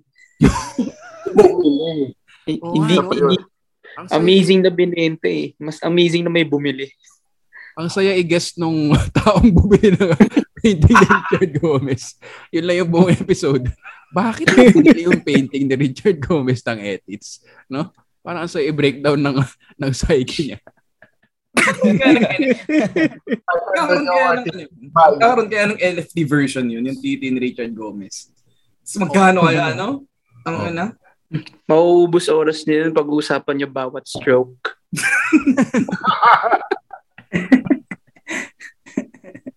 Sa pang hot na hot yung mga NFT eh, no? Na hindi ko magets. Tsaka yung mga crypto-crypto. Meron bang nagki-crypto dito? Ako, lugi. Noob shit. lugi. Si Pomelo, si Pomelo. Ah. Ano ba? Ano, kunyari, kasi ang dami ko ng, sino ba mga IT dito? IT, ano? IT halos lahat eh, no? Si Brian, si Jobs, si si Patrick gusto mag IT. Anong, anong, ano ba yung, kunyari, dito sa episode na to, dapat maintindihan namin kung ano yung crypto. Tsaka paano siya, kini, kumikita ka ba doon? Paano siya, alam mo yun? Ang dami ko ng documentary na pinanood. Hindi ko pa rin maintindihan eh. Maganda yung explanation sa ni ni Ron Ron Oo. eh, nung episode yun. eh. Ah, ah, ah, actually. Pero actually yung I think ah, yung current Medyo umuoo na lang ako kasi founder siya. Ayoko magmukhang tanga eh. Pero may gets ko naman yung parang 'di ba pwede niya raw ibenta yung episode as NFT or something. Pero yung cryp- cryptocurrency mismo like replacement ba siya ng ano ba siya? Kunyari, sige, Pomelo, try mo i-describe. Sa, sa, sa kunyari, kunyari grade 5 kami lahat, ganun. Di ako nag-NFT pero pag crypto kasi, think of it is parang stocks and you buy the stocks primarily for the purpose of it. Pero yung iba kasi talaga, may mga shitcoin na parang walwal. Kunyari, oh, Thai coin. Tapos, doon ka kikita, doon sa kung gaano kadami yung bibili. Doon, doon mo isi-sell. Ganon. Parang buy buy low, sell high. Parang ganon, basically. Sa pag crypto. Unless if it's like for stable stable crypto na gagamitin ng mga tao talaga. Ganon. Para siyang commodities nga. Parang currency trading, ganun. Ah, Para, parang ganun. Para siyang digital commodity na yung actual parang bawat coin meron siyang specific use na yun yung may mga binabasa ka bang white papers, etc. Pero yung naging trend kasi ngayon, nagmukha na lang siyang parang stocks nga na buy low, sell high. Kasi nga parang depende kung ano yung pinakagamit na na digital currency. So parang ganun siya. Bali nag-start din talaga siya na parang digital commodity. Like yung Bitcoin. Yun yung pinakauna, if I'm not mistaken. Tapos yung sorry, yung main difference niya dun sa kung ano yung pera na meron tayo is decentralized siya. So katulad yung pera na Mm. meron tayo nire-regulate ng different governments, different countries. Yung cryptocurrency, umaandar siya through different ledgers, through different computers. So yun. So parang isipin mo yung buong barangay may listahan ng pera niyo ng isa't isa. Yes. So parang hindi hindi lang isang tao yung hindi lang yung treasurer or yung auditor yung may alam kung la kung nasan lahat ng pera.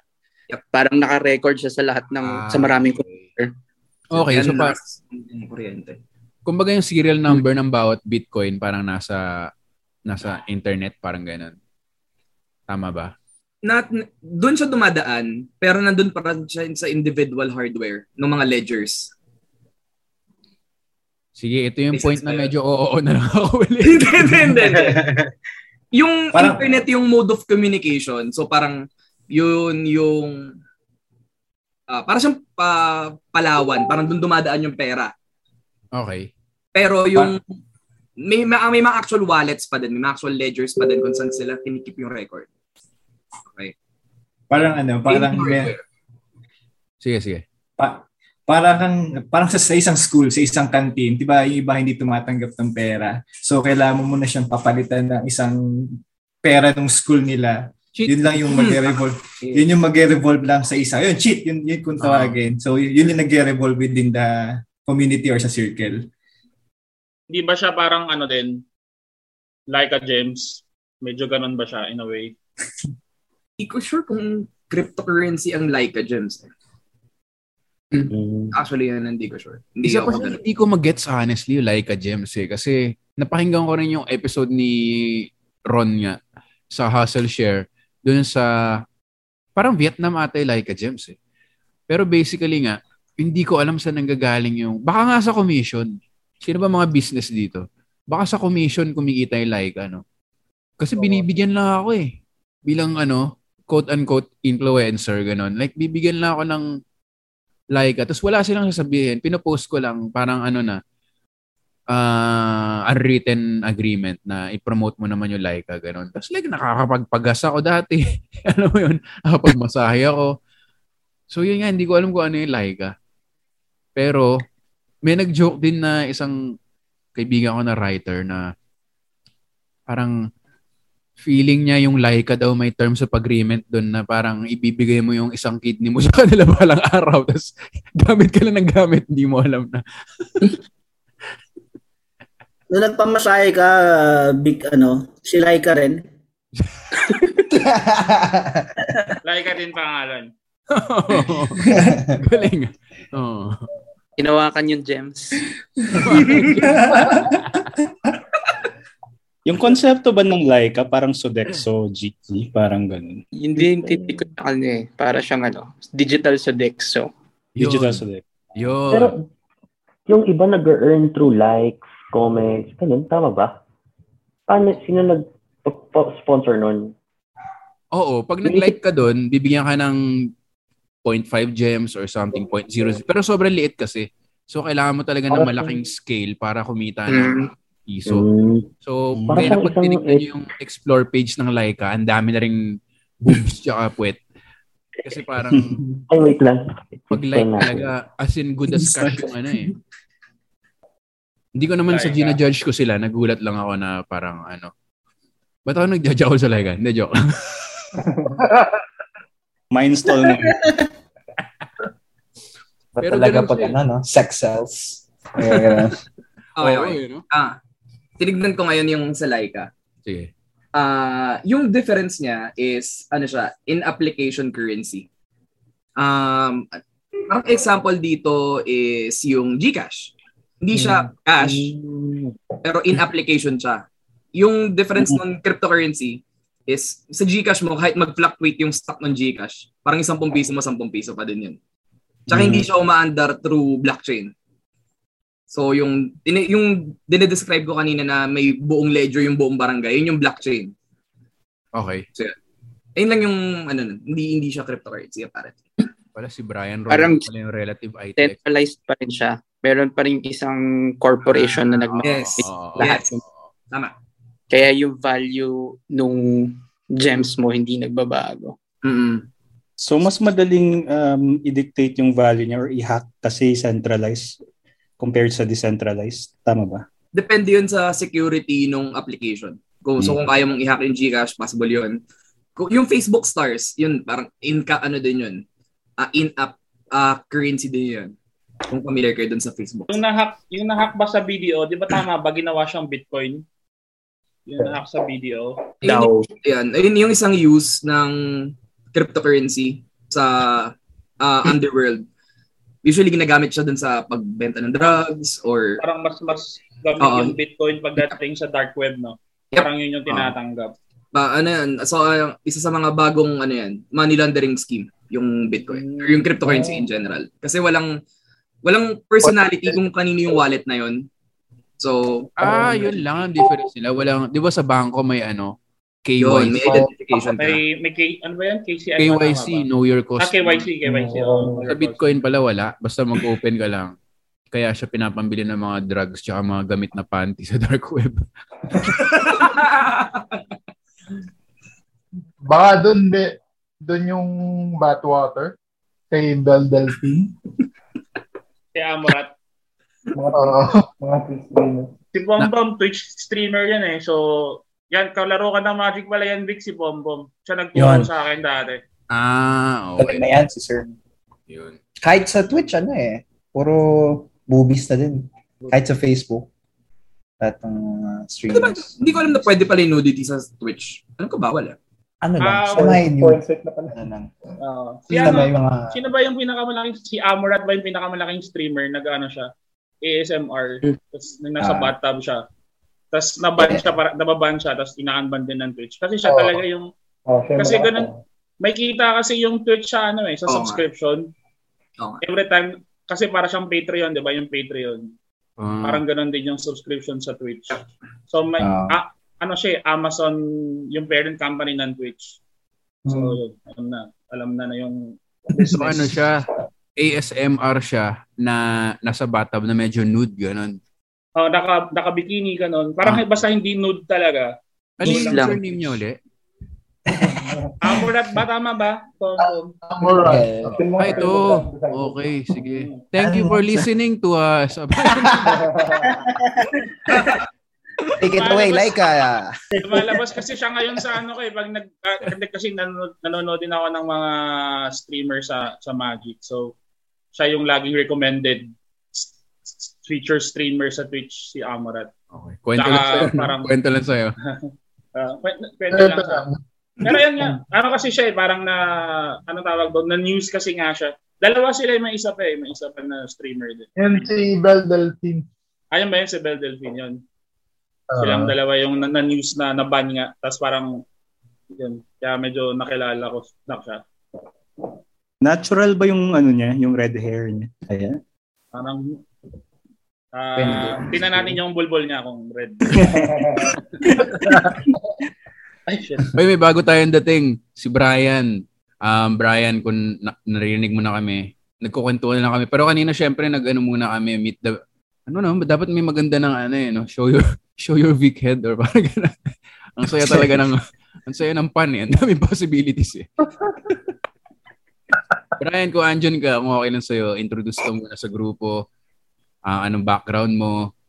Um, anong mga podcast pinapahinga mo? O, oh, pwede rin hindi, pare. Pwede rin hindi. Pwede rin, pwede, pwede rin mag-lurk ka rin dyan. Pero, ayos lang ako magpakilala ka. RJ, may mga bachelor party ba dyan sa Sarjao or Dubai? Kasi, Eh, mm, may meron yung pwede mag, ano, magpasayaw. Wag, ano lang. Yung iba may mga kontak-kontak lang. Tapos, ah pupunta sa bahay nyo. Tapos yan, papasayaw. Sasayaw hindi sila ganun ka-strict. Pag nahuli sila, hindi sila ilalatigo, di ba? Kapag ka nahuli, lahat kayo kasama. Pero meron. Pero pagka nahuli nga, yun, may may malaki yung kaso. Pero hindi, hindi naman siya kasi talaga, ano, dahil hindi, hindi naman kayo papasukin sa bahay. Not unless na may magreklamo. Mga may nagreklamo yung ano, hindi nyo binayaran. Paano pag BDSM yung ano, pag BDSM yung team nung bachelor party nyo on the spot na kasi may latigo na dun eh. Eh, no? Baka matuwa Pulis na rin yung ano. On the spot na. Na, Ah, sige. hmm. sige, sige. Kasi yung, yung Malaysia, hindi na to related sa bachelor party. ah. Parang ano rin sila eh. Yung nakasama kong komedyante dati, medyo non-practicing Muslim. So kumakain din ng, ng karne, ganun. Siyempre yung, yung perception ko sa UAE, parang ganun pa eh, medyo stricto. Except Dubai. Na, nakakatakot ba dyan talaga? Or ano lang yung media, ano lang? Hindi naman siya kasi, ano na rin eh, kung lalo doon sa Dubai, sa mall, may kita mo, eh, clear na shirt ng mga babae, na, ano, so open na siya. And then, may mga bagong rules sila na nilabas na pwede na magsama yung mga hindi mag-asawa sa isang bahay. Ah. Kunwari, girlfriend mo pa lang, pwede na kayo magsama. May mga nilabas na silang rules na ganun. So, nag-ano na sila, nag-a-adapt. Nag-a-adapt na sila sa ano ngayon. Pero yun nga, ah, wala pa rin casino, wala pa rin. Although, meron sila, ano, kalalabas nga lang ng loto eh sa kanila. Parang. Ilang taon pa lang. Loto na. Oo. Pucha, magkano kayang reward sa Dubai Lotto? Kasi di ba yan yung isa sa pinakagalanting ano sa mundo? ano siya eh, kunwari, parang tataya ka, ang taya is parang 500 pesos yata. And then, ah, may ano siya, kunwari, ah, hindi kayo, ano, kahit na hindi ka manalo, pwede kayong manalo ng, ano, ng 10,000, 10,000 dirhams. Kung hindi nyo, kung hindi nyo man makuha yung, yung jackpot, may mga, may pinipili yata silang tatlo. Tatlong mananalo ng 10,000. Parang So, yun yung ano. prize. Oo. Parang ganun yung ginagawa nila. Ayos ah. Ito, Hmm. ito, magandang tanong din. Napag-usapan na namin ni Red to eh. Pag nanalo kayo yung loto, Pare, kasi 1 million pesos wala na yun ngayon eh, no? Magkano na ba yung jackpot ngayon sa loto? Di ba may time na umabot siya ng 300 million talaga? Oh. Parang Porsche, 2018 yung- yata. Dati. Magkano na ngayon? Meron pa ba? Meron pa rin naman. Mga nasa two weeks ago, mga nasa 250. Ngayon, biggest ngayon is 95 million. 649. 95 million. Mga ganun. Pag nanalo kayo sa... Ay, sige, sorry. Pag nanalo kayo sa loto, lalaba, laalis pa kayo ng Pilipinas. Parang yun yung realist. Kasi realistic na tanong eh, no? Aalis kayo ng Pilipinas. Dadalhin nyo ba yung pam... Siyempre, ang malungkot lang naman abroad, di mo kasama yung tropa tsaka family mo eh. Pero realistically, kung madala mo yung mga loved ones mo, parang halos, ewan ko ah, parang no question na naaalis ka eh, di ba? Hindi ba? parang hahanap-hanapin mo rin kasi yung ano, yung environment mo kung saan ka talaga nang galing. Parang Ah, yun yung ano, yun yung ano ko. Kaya na syempre, alisin mo yung yung politics, alisin mo yung yung sa safety. Oo, sa Pilipinas pa rin ako kung ano. ka pa rin. Oo. Kung talaga yung safety tsaka yung yung ano ng ng politika, yung gobyerno ng ano. Ano na po kayo katagal sa Dubai, Sir RJ? Ano na, 14, 14 years ako. So, tagal meron na. ka bang ano, pamilya, RJ o ano, asawa? Hmm. May ano, may dalawa akong anak. May ah, asawa, may asawa ko. Ano, ah, nag-celebrate nga kami ng 11th year namin ngayon. Wedding anniversary. Sakto. Anniversary. ah. Congrats. thank you, thank you. Sakto yung bakasyon. Kala ko sasabihin ni Sir RG, meron siyang dalawang asawa eh. Nag-celebrate nga ako ng 11th wife ko dito sa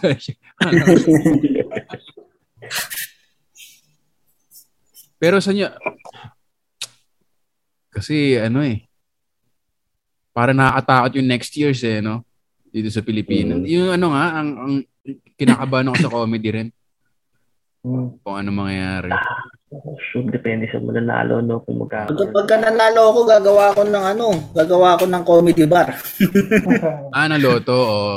Oo, pag nanalo ako sa loto. Naka-private army sa labas ng comedy bar. Private army, no? Private island. Tapos may punching bag doon sa labas. para pag bum- para, para pag bumomba ka, doon mo lang, sapak mo lang. Buwas mo na doon. Ang ganda idea nun. Medyo, Kahit sa medyo ano, doon. sa ano, backstage, no? Backstage. Gilid, May punching bag ng mga comedian. Pag bumomba ka, buntun mo lang yung galit. Doon mo ilabas. May may tanong ako kay ano para kay Sir Vic kung okay lang. Sige, sige.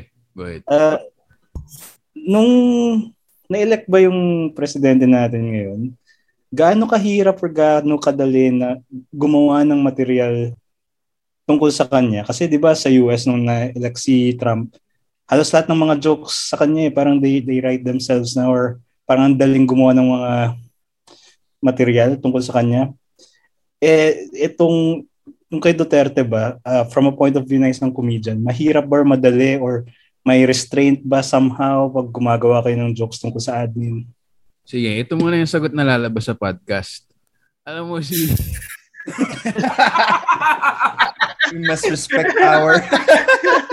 Ano ang presidente natin yan eh. Dapat ginagalang yan.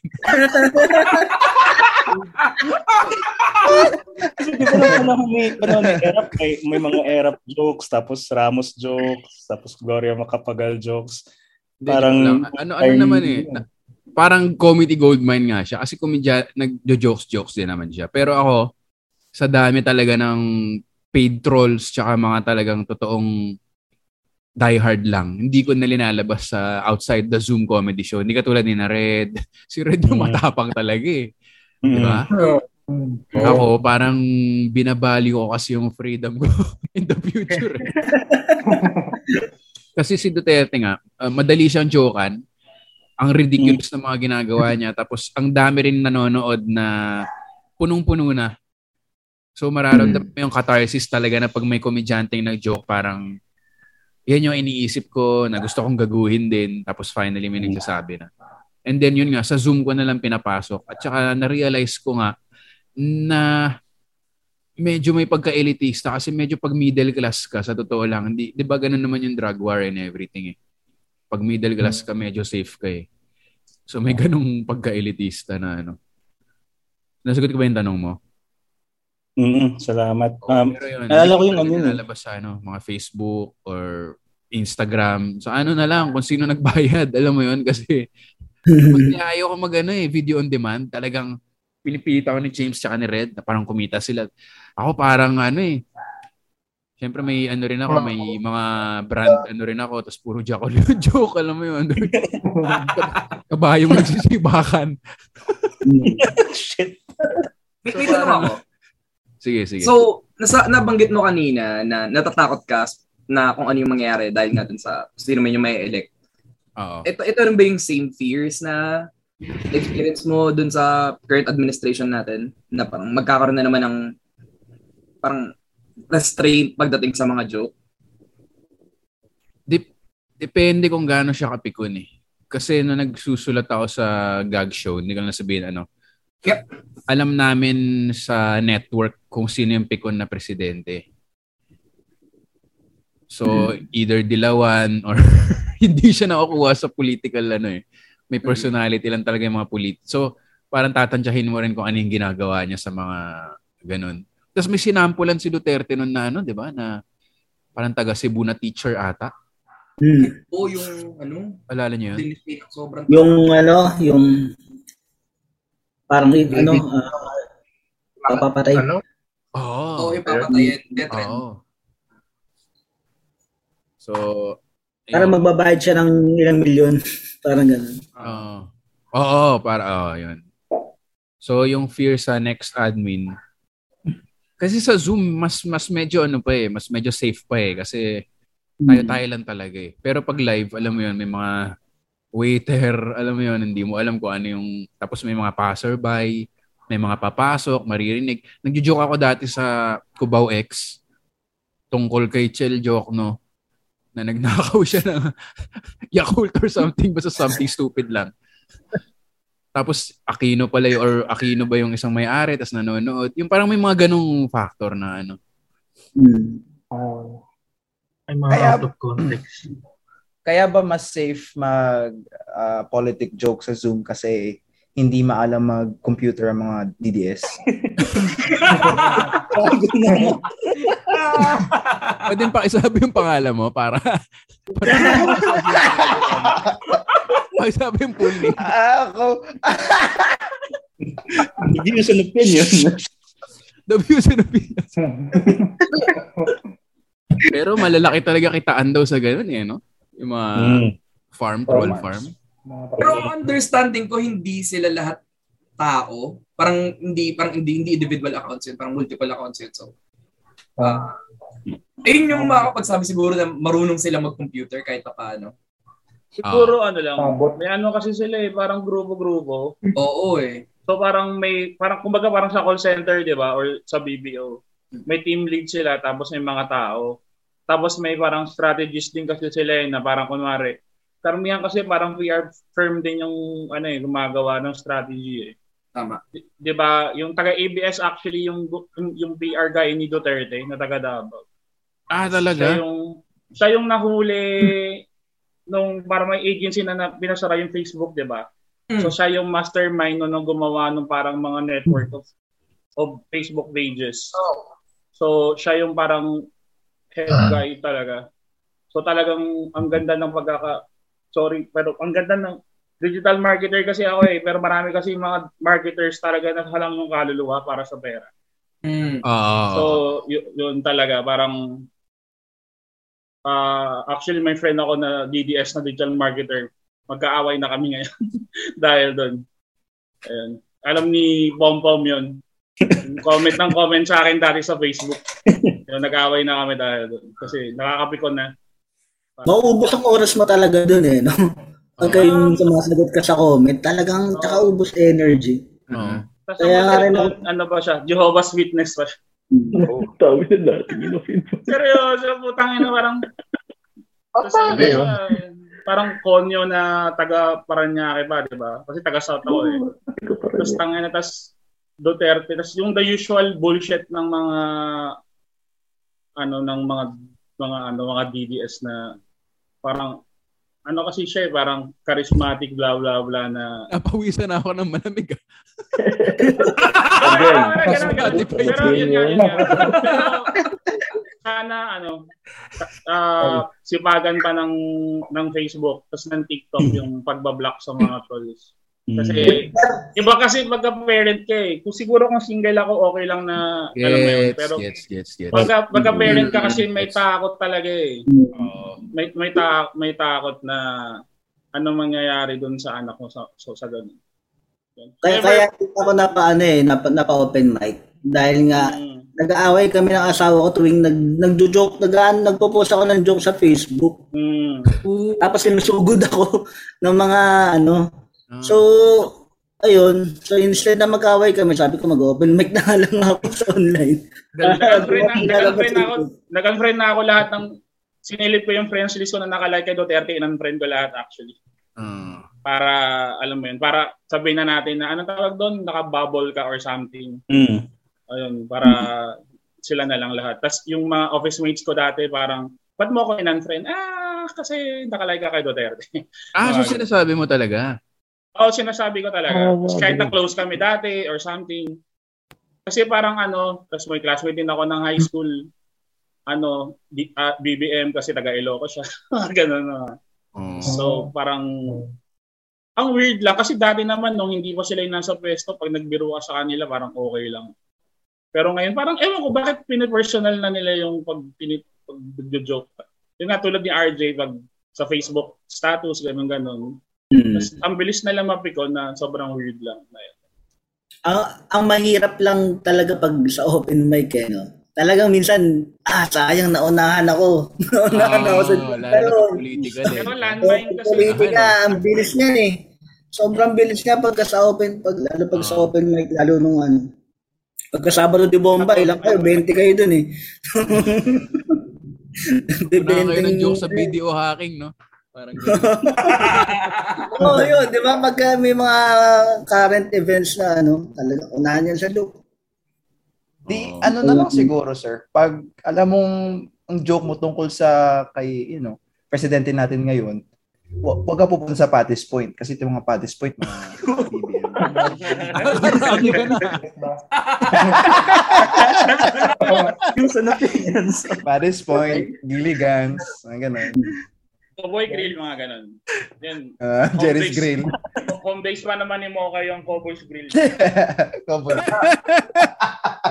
Lagi kasi si Mocha dito sa ano eh. Sa Las Piñas may Cowboy Grill kasi dati. So, laging may, nung ano pa, laging, Mocha Girls, live.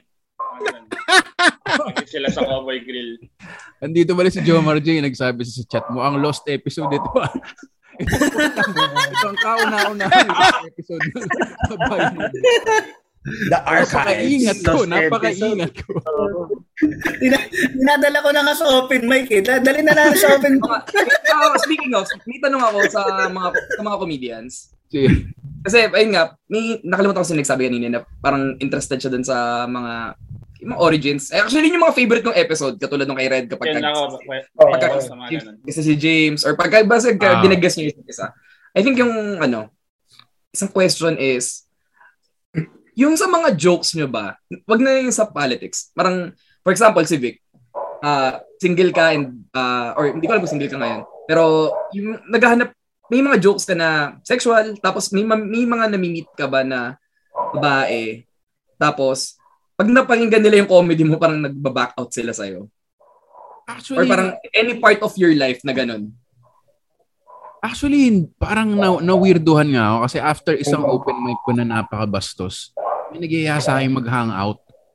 Mm. Yung babae. Tapos yung reply ko, parang, napakinggan mo ba yung set ko tungkol sa Jimol and everything? Tapos sabi niya, parang na-appreciate niya raw yung timing and yung wit. Parang ganon.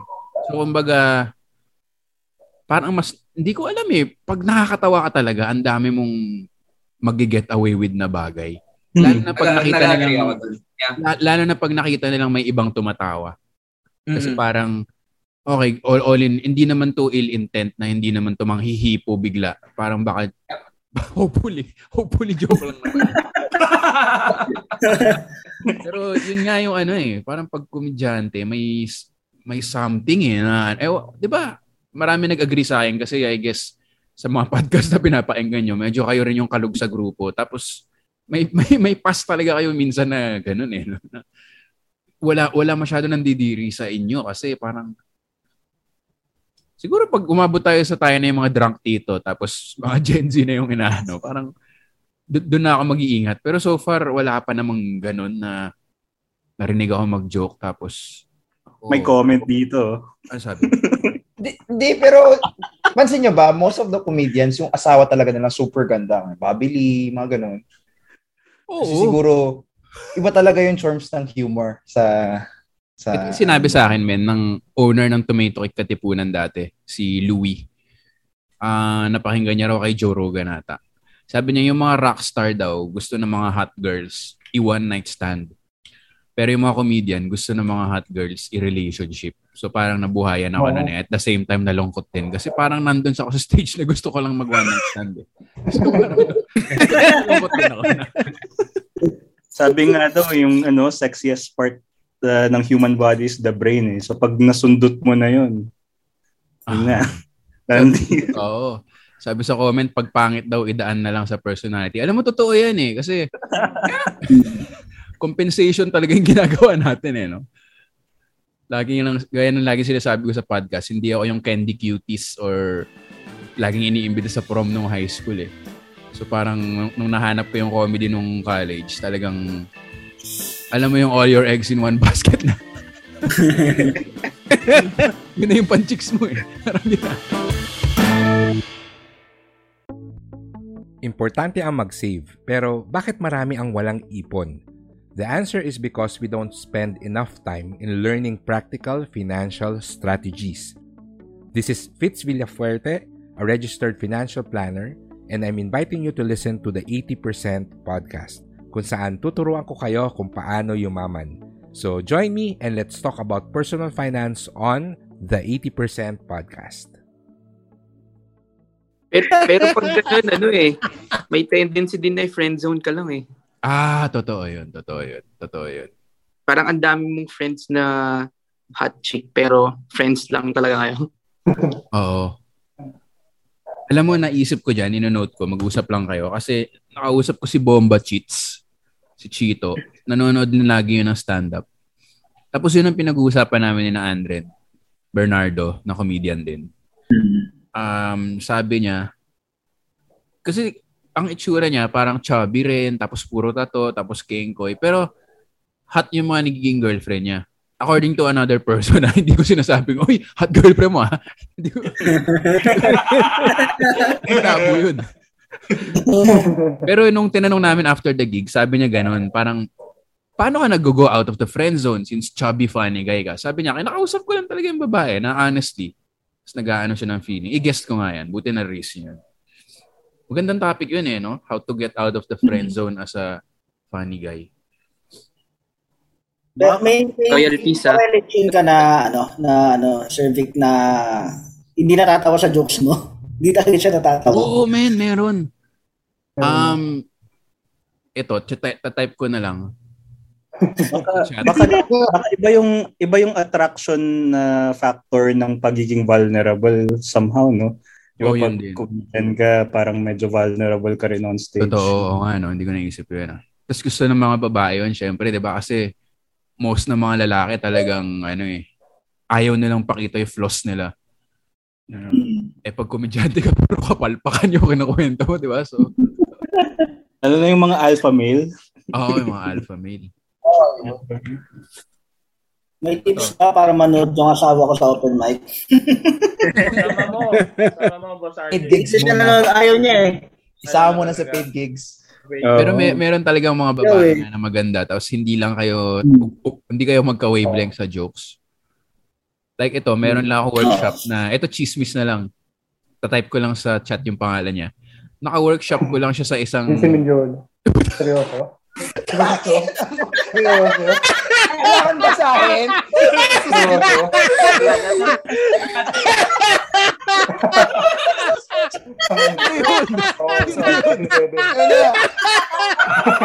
Bombong talaga. Oh. Ilan luminaw ang mic Buti hindi ako nasasabi ko. Sabi, Tunupin yun.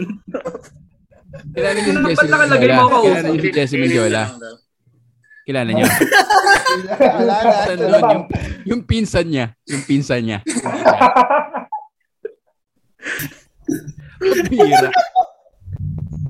Ako nag-edit ng podcast eh. So, slaktawan na lang natin yun. Hirang buhay ito. Pinoy talaga eh. Pero meron din ako na meron din ako na meron din ako na date na yun eh, parang maganda siya. Tapos alam mo yun, pero hindi lang talaga ako ma- akma yung hindi lang wavelength yung humor niyo. Iba eh. Yun lang. Pero si, ano kasi, di ba, si Lucky, puro kung ano-anong memes din yung pinapost. So, ganong wavelength ba si ano? Tapos ko na itong gabi. Hindi, parang ano lang. Hindi, hindi, hindi, hindi ko alam. Parang, wag na nga, kwento ka pa ba? Ibang tao na lang to, ibang tao. Hindi, wag na nga. Next time. Oo, oo, oo. Pagkatapos Chat mo na lang. Chat mo na lang. At mo na lang, tapos nagtatawanan lang tayo sa pang part na pang Basically, nag-joke lang ako, tapos parang hindi hindi bumenta. So, syempre, sa, lo- sa loob-loob ko, ah, hindi niya gets. Pero baka hindi lang nakakatawa yung joke ko. So, na- that's on me. That's on me. That's on me. Na-save, do? Tsaka si Duterte, talagang okay yan.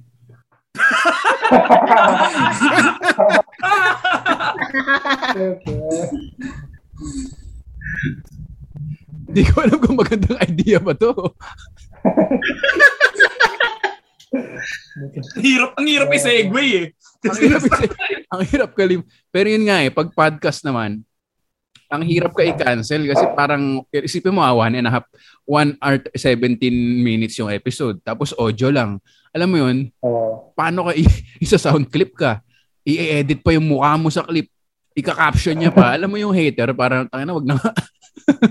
Parang sobrang galit na siguro sa'yo para gawin niya yun, no? yung Oo eh. ganun na ano.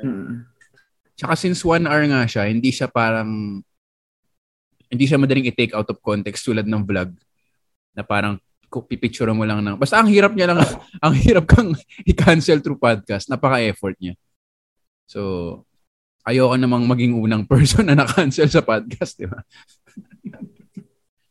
Pati parang acquired taste sa ngayon sa Filipino yung podcastings ba? Yung Oo. mga, mm, more on TikTok or video content or something. Oo eh. Ano, ano, ano nga talaga, parang, iba rin kasi yung sensory overload na mga vlog eh, di ba? Tsaka yung pacing na andyan lahat. Ah, ah, ang bilis, ah, ah, ah, basta ganun lang. Ang daming Oo. Hindi ko ma-describe. Pero parang, na- napakinggan ko yung episode ni James kanina, Vic. Oo. Na parang, may ano eh. Ewan ko, parang, pag, dati nanonood din ako ng mga vlog, pero parang na sobrang nababakyaan talaga ako. Mm, Na parang, Depende sa vlogger. Merong mga Oo, vlogs. pero, kahit, pero kahit, pero kahit na sa Pilipinas siya, karamihan kasi parang nakita nila na, kumari yung mga foreigner, di ba? Kaya sila sikat dito kasi parang naano nila yung mga Pinoy, Pin- Pinoy pride, di ba? Parang gano'n. So, Pinoy. parang, oh, parang gano'n na, parang, ano din kasi sa vlogging, eh. well, lahat naman, lahat naman gayahan lang eh. So, parang, nakuha na nila yung template or something sa vlogging na Mismo. kaya yun ang nagiging problema siguro. So Parang yung paboritong inukul- inaano ni James, yung isa prank, di ba? Yung isa prank or yung... Mm. No, no. Parang isa lang isa lang din yung konti. Parang hindi na nag hindi na nag-iisip na ay ginag ginag kunwari ay nag puro prank lang ganon or kung hindi prank parang tumutulong for for content ganon. Pero hindi naman lahat, pre. May, meron na rin ano ah, may vlogger na rin sa Pornhub. Check mo. ba? Sabi lang natin na nakaraan na siya ba yun? Siya ba yun? Meron na. Check mo. Meron na yun. Hmm. Yun. Tapos wala siyang Meron ano, din nag may mga nag-upload doon ng mga full movie, di ba, sa Pornhub. may nagtuturo din ng calculus. eh. May nagtuturo din ng calculus sa por- sa por- sa Pornhub. Meron nga ba? Meron doon yung team song ng bagong niya. liputan eh, sa Pornhub. Mga anime. Pero yun, yun, yun nga parang tama yung parang acquired taste yung sa sa, sa podcasting. din. Oo. Saka para kasing siguro sa vlogging kasi pwede kang magsimula sa cellphone lang. Tama ba? Parang ganun. Oo. Pero sa sa ano kasi sa pod, sa podcast kasi parang medyo mabigat din yung tools na kailangan mo. Well, siguro ngayon okay na yung entry level kasi pwede na mag-zoom, 'di ba? Tapos Oo. the, the re- record na lang. Pero parang dati kasi kailangan mo kailangan mo ng mixer, parang ganun-ganun nung lalo na nung hindi pa uso yung pre-pandemic pa. Oo. Parang mga ganun, mga yung mga ganun siguro. Tsaka ganito talaga So, yun na, na ano eh. Pero to naman yung sinama yung format na natutropayan o jojowain, di ba? Yung mga ganun. Or prank, house tour, mga ganun. Ng house tour, parang lahat Oo. ng Pero yung vlogger na content eh, agad eh. Oo. Pero ano, yung isang kliyente kasi namin, ano, nag-house tour, so okay lang. so, Disclaimer, yun, Porsche. para, ano, sila yung, mag-house tour lang kayo para may pambayad kayo sa amin. Pero nagustuhan ko na, na ano ko to eh, sa barkada ko pa ng high school, pag nag-inuman kami, yung intellectual wall talaga, na parang, parang ganito, yung pag-uusapan nyo yung crypto, or pag-uusapan nyo sabay biglang mag-raise ng Pornhub, yung parang, yung parang, hin- hindi umaabot yung usapan sa masyadong walwal o masyadong matali. Alam mo yun, laging may nagbabasag na something. Kaya yun yung nagustuhan ko sa ano rin eh, sa podcasting. Tapos Pero ang galing, Vic, sa yung unang narinig yung term na yan. Oo nga eh, gusto ko nga, Oo. tinanong ko yung attorney ko na kaibigan kung pwede kong i- i-patent yun or something. Sabi niya pwede raw, pero nung tinignan ko yung website ng patent office, hindi ko maintindihan eh.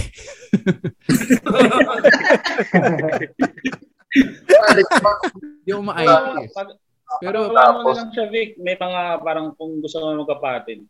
Di ba sila James, parang may nakipag-partner sila na ipa-patent yata yung cool parts or something. Ah, putya, Parang message ko na nga siya episode. Al- alam ko may episode sila na parang may lumalapit for sponsorship or something na ipa-patent yung cool pals. Or di ko alam kung saan eh.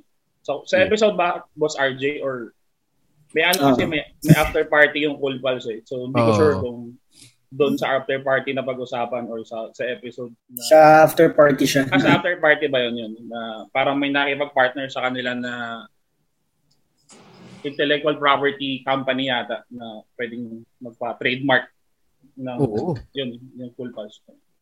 Kasi merch pa lang eh. Sige. Alis muna si, ano, si, siya po yung nagsabi ng lahat ng anti. May kumakatok na kasi sa pinto ko. Sige, salamat, salamat. Sa ulitin, sa ulitin. Eh, first speaking of sulat pala, pwedeng magtanong. Sige. Kasi yung sa jokes, parang pansin ko lahat kayong comedians na yung may may rap rapper ano na sikat na. Parang lahat kayo sa notebook nagsusulat manual. But hindi kayo gumagamit ng notes na app ganun. Mas madali lang mag-cancel-cancel, bura-bura sa ballpen, tapos maglagay ng tags, yung singit-singit. Ah. Mas madali lang. Pero pag sinusulat niyo kasi yung buong kung paano niyo sa iso, paano niyo i-deliver yung joke or Dati ganun, pero parang hindi siya gumagana kasi napaka-scripted ng tunog. So, mas ano na lang ngayon bullet points. Pero ang ginagawa ko nga, na pinagtatawanan ako ng iba, susulat ko yung setlist, tapos pipicturean ko rin. Kasi na- nangyari na sa akin yung sinulat ko yung setlist. Tapos nawala yung papel. So, para Mm. na may backup.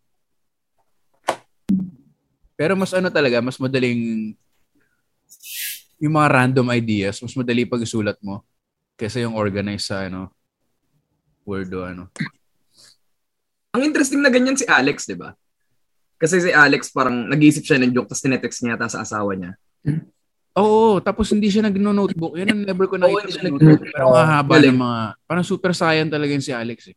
Oo.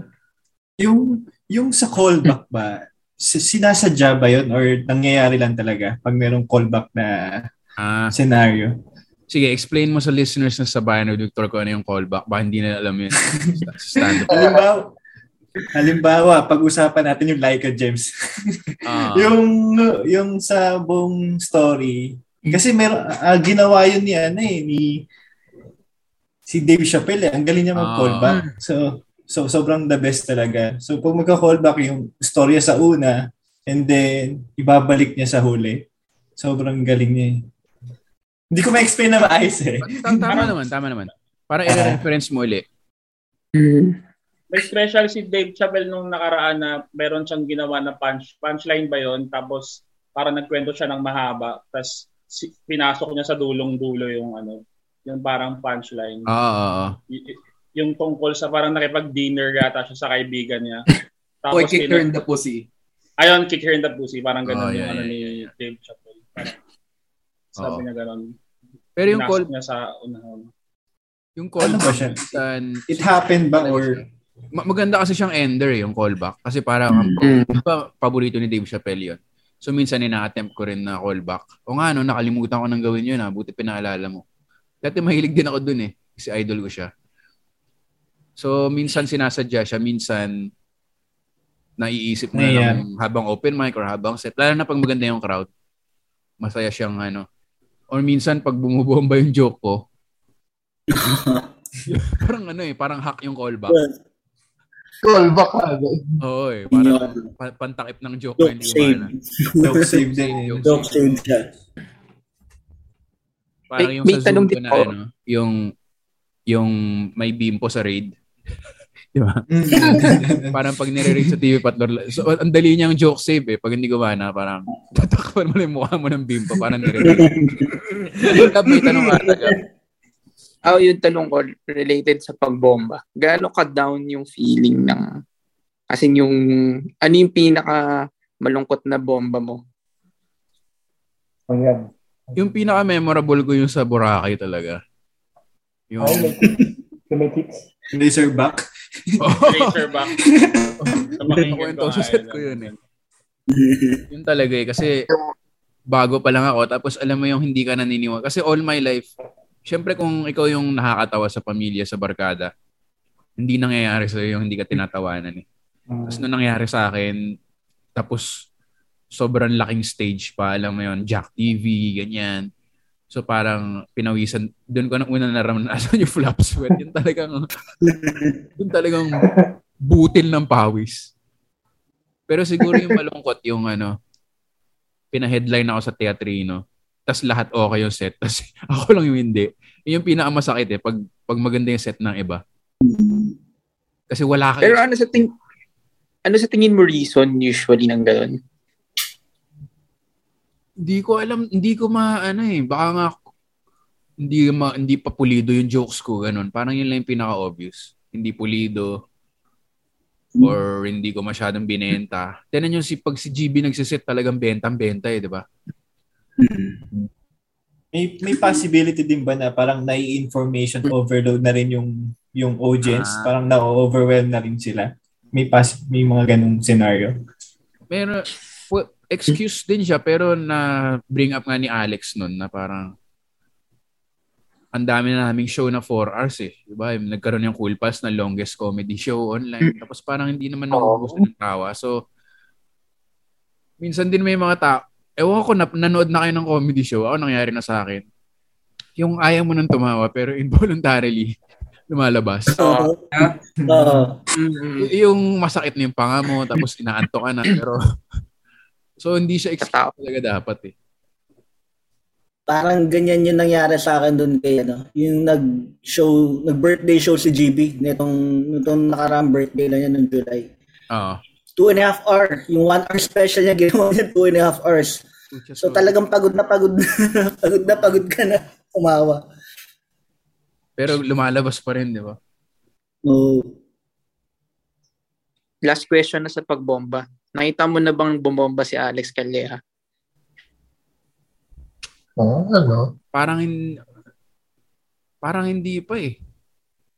Oh. Parang hindi pa. Bubomba siya sa simula. Tas Lahat din ng show. Lahat ng napanood yung show niya, sin talagang tatawa ka eh. Parang kahit narinig mo na yung joke. Oo eh. May uh, ibang ano siya eh. Siguro nga dahil wala siyang set list masyado na parang, ah, ubos na yung set ko, hindi talaga siya tumawa. Parang wala siguro siyang ganon. So, tira lang siya ng tira. Baka factor din yun eh, na pwedeng yung tutunan. Pero meron talaga yung mga hindi talaga siya pinapakinggan. Tapos makakuha niya rin naman sa huli. Kahit hindi ganun kalakas, pero hin- hindi siya magkikill, pero yun nga, hindi rin siya bubomba.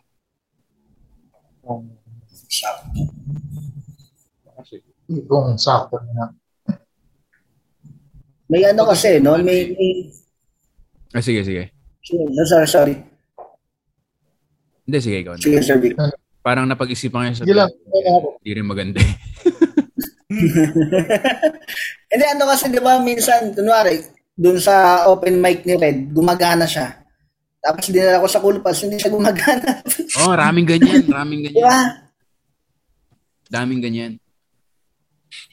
Kaya sabi nga nila, three times mo itatry yung joke bago pwede mo dalhin sa paid gig. Ganun.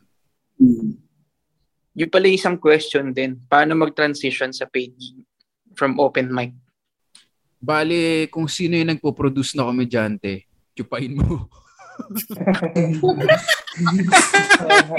Ano ka ilang beses ka na kay Red? ako? Suki ako nun. Ano yung stroke nun eh. Hindi, hindi. Ano lang talaga, like, parang ano siya talaga eh. Kung matuwa yung magsha-show, parang kukunin ka lang. Parang kami ni Red nung, ano, parang mine- minessage ako ni Red lang na, oh, itong si Mark Yamado ah. Yan. Parang ganun lang. Parang kung consistent yung pag-kill. Kasi pag magaling, pag nagkikill yung ano eh, o mauna raw si Glenn. Sige, sige, sige, Glenn. Siguro, ano, last few minutes na rin tayo para para two hours na rin pala tayo, no? so, yun, yun nga. ah pagka magaling din yung opener mo, malaking tulong siya sa show mo eh. So, gusto mo rin talaga ng comedian na yung pag may performance, magpo-perform talaga na hahabulin talaga yung tawa. Parang ganon. Tapos pag ikaw na, malambot na yung crowd. Parang ganon. Pinamasahe yung sinasabi nila. Oo, oh, yun. Minamasahe mo na yung crowd. Ganon. Pero wala, joke lang yung chupahan na. Baka manito tayo. eh. Ay, joke na lang ba talaga yun? Joke lang yun? Oh, joke lang yun. Di ko Alam- lang nagpadala ka ng Joke picture. mo. Joke lang pala yun. Ginawa ko kasi kay James yun eh. Ah, Send ko na yung PM eh. Ako, ako may tanong ako kasi sa multiple group of friends ko, ako lang yung nanonood ng local comedy. And Ah. alam ko na gusto nila ng stand-up comedy. Kasi nanonood sila ng international eh. Tapos parang parati kong, ako yung guy na parating, hindi, try nyo panoorin tong comedian na to. Tapos parang tinatry kong i-base dun sa personality nila. Ah. So, ah pero ewan ko, ayaw nila. Tapos ang parating reason sa akin is yung presyo tsaka hindi ano ta pag hindi daw entertaining, hindi daw nakakatawa. Tapos parang a- ang ang sa akin is ako kaya ako gustong nanonood locally. Kasi gusto ko nanonood ng international pero hindi ko siya super na-appreciate kasi yung iba't kaiba yung culture namin. Ah. Tapos dito parang eto na may mga comedians sa tayo na available dito sa Pilipinas. Currently Zoom lang pero at the same time nakakatawa pa din. And alam mo gets mo yung mga joke nila dahil pare-pareho kayo ng experience Almost lang mga na-experience araw-araw. So parang hindi ko alam kung ano yung parang magiging elevator pitch ko dun sa next kita namin. So parang may masabi, may message, may messages pa. Sendan mo sila ng ano, sendan mo sila ng mga YouTube videos nila G. Tinry ko na yon. Tinry ko na yon. Parang halimbawa, parati kong Siyempre, ang parati mong season si Alex. Yun yung una ko kasi siya yung Feeling ko siya ano, siya yung pinirata not, eh. ah, not to ano Alex ah, kasi si Alex kasi medyo ano eh, parang common Filipino kasi yung ano, yung crowd niya talaga. Kaya Mhm. siya na, kaya siya nakakatawid. I would Mhm. suggest siguro na anuin mo sila GB, si Doc Ramon. Masaya yung ano ni Doc Ramon sa YouTube eh. Actually sa Mhm. YouTube ko na discover si Doc Ramon, yung TFC the show. Mm. Yun, medyo Hindi ko pa maganda, napapanood yun. maganda yun. Ako Kasi rin. feeling ko mga parang parang hipster yung mga tropa mo eh. Kung nanonood Ah. sila ng ano ng mga s- stand-up sa US, so ganun yung parang ano nila. Alam niyo sino gusto ko i-send? Si Andren. Lately, nag-kill si Andren. Oh, si sobrang tawa. Andren. Si Andren yung favorite ko ngayon. May Tapos, ano si Andre, 'di ba? May shows siya sa Hoy Bibig mo sa iFlix yata, tama ba? Oo, oh, andun natin. Oh, yan meron si Andre. Or kahit siguro yung Solid Okay Solid Solid okay. okay. Oo, na, na ano ni ni Andre ganun. May, may, Mer- meron sila Sir Dick, di ba, sa True ID? Yung sa Oo, True ID. Godfather. Yun. Ah, oh, God. Yung Godfather yun. Oo, yun. Sige. Sige. Nandun, nandun sila Experience ko ng ano, lahat. Brian, sa experience si ko sa Vic comedy. din, mga show ni Vic. I think yung reason lang yan kung ba't hindi, kasi utang ina nilang lahat. so, ganito eh, ang, ang, ang ano ko kasi doon is... Joke lang, joke lang. I think, ganun ang, ang ano ko, ang, ang isang ano ko din doon, ah tawag doon, napapansin ko din is, pagka, pagka local, tapos, yun, parang may isa mate na rin ako papanoorin, sinama ko siya na ano doon sa online Zoom. Sorry, kung sino man yung pinanood ko ng time na yun. Pero, um, alam mo yung parang sobrang kinikrit- kinikritik nila yung na kasi local, parang sobrang microscope yung yung performance. Actually, Ganun. Yun. Natural na yan. Kolo- ano lang yan. ah, Colon- colonialism. Yun nga eh. Ah, Kaya white. parang, sabi ko kung ayaw, kung, ka- kung ayaw mo talagang tumawa, hindi ka talaga matatawa eh. Parang pumasok na ayaw sila doon na may agenda na sila na ah, nagtawa. parang aalis na albustahin nila yung ano Oo. yung ano mo something mo. Parang kailangan din siguro ano doon. So- Natural natural din na So in short, DDS sila. callback. Yun ang callback. callback. Ganda, ganda. Ganda, ganda. Ganda. Pero yun nga mga ganun. Parang i ano din, parang pasukan Meron nga talaga ng mga taong ganun. Ewan ko, ano ba sila? Ano, baka identity. Bata ka pa ba, Brian? 29. Naka 29 ko lang. Okay. So, hindi na rin sila ganun kabata. Yeah, dude. Pero ano, mag- identity, ano rin kasi yung, yung ano eh, mga pinapakinggan mo, yung mga pina- parang projection siya ng identity mo, di ba? So, kung ayaw mo talaga ma-associate siguro sa isang bagay, alam mo yun. Baka may ganun din. Hindi ko alam ha. Hindi, ayoko silang musgahan dahil minura ko na silang lahat. Pero, Hindi, ang, ang, ang approach ko nga parate, kapag ka alam ko naman may pera naman, tapos alam mo, may sa comedy. Ang, ang approach ko parate, panoorin nyo yung best of. Kasi ayun talaga, makakapili ka ng isa dun, definitely. Pero, na, na, ano nga talaga, may colonial mentality. Yung mga nanonood na to critique, hindi lang to enjoy. May mga ganun tayong kaibigan, di ba? Yung, lalo na pag local talaga na, Oo. ano mo yung, mo magsine ng local, tapos parang, oh, ayos yan ha, na, parang sila, parang nininitpick nga, yung microscopic nga. I guess kasi parang, kung hindi, parang kaya ko rin gawin yan. Ewan ko ha, kung may ganun. Oo. Ako dapat yan eh. Kaya ko naman yan eh. Bakit ako magbabayad sa kaya kong gawin? Ewan ko kung may ganun. Or mapapanood ko naman sa Netflix yan, tapos may, may, ano na ako, may binabayaran na ako doon. Ba't, bakit ka papapanoorin? Oo, lalo na kung mga local. Magkano lang ba net, magkano lang ba Netflix? Na, Tsaka, para, para napag-usapan nyo rin nila, nila Red to, no, Sir Vic, na ano, na parang may challenge siya na patawanin nyo nga ako, parang ganon. Pag, Oo. pag, pag upo pa lang, pag ta- patawanin, sige nga, patawanin mo nga ako, parang ganon. Oo. Yung mga kaibigan mo na dapat matawa ako ah.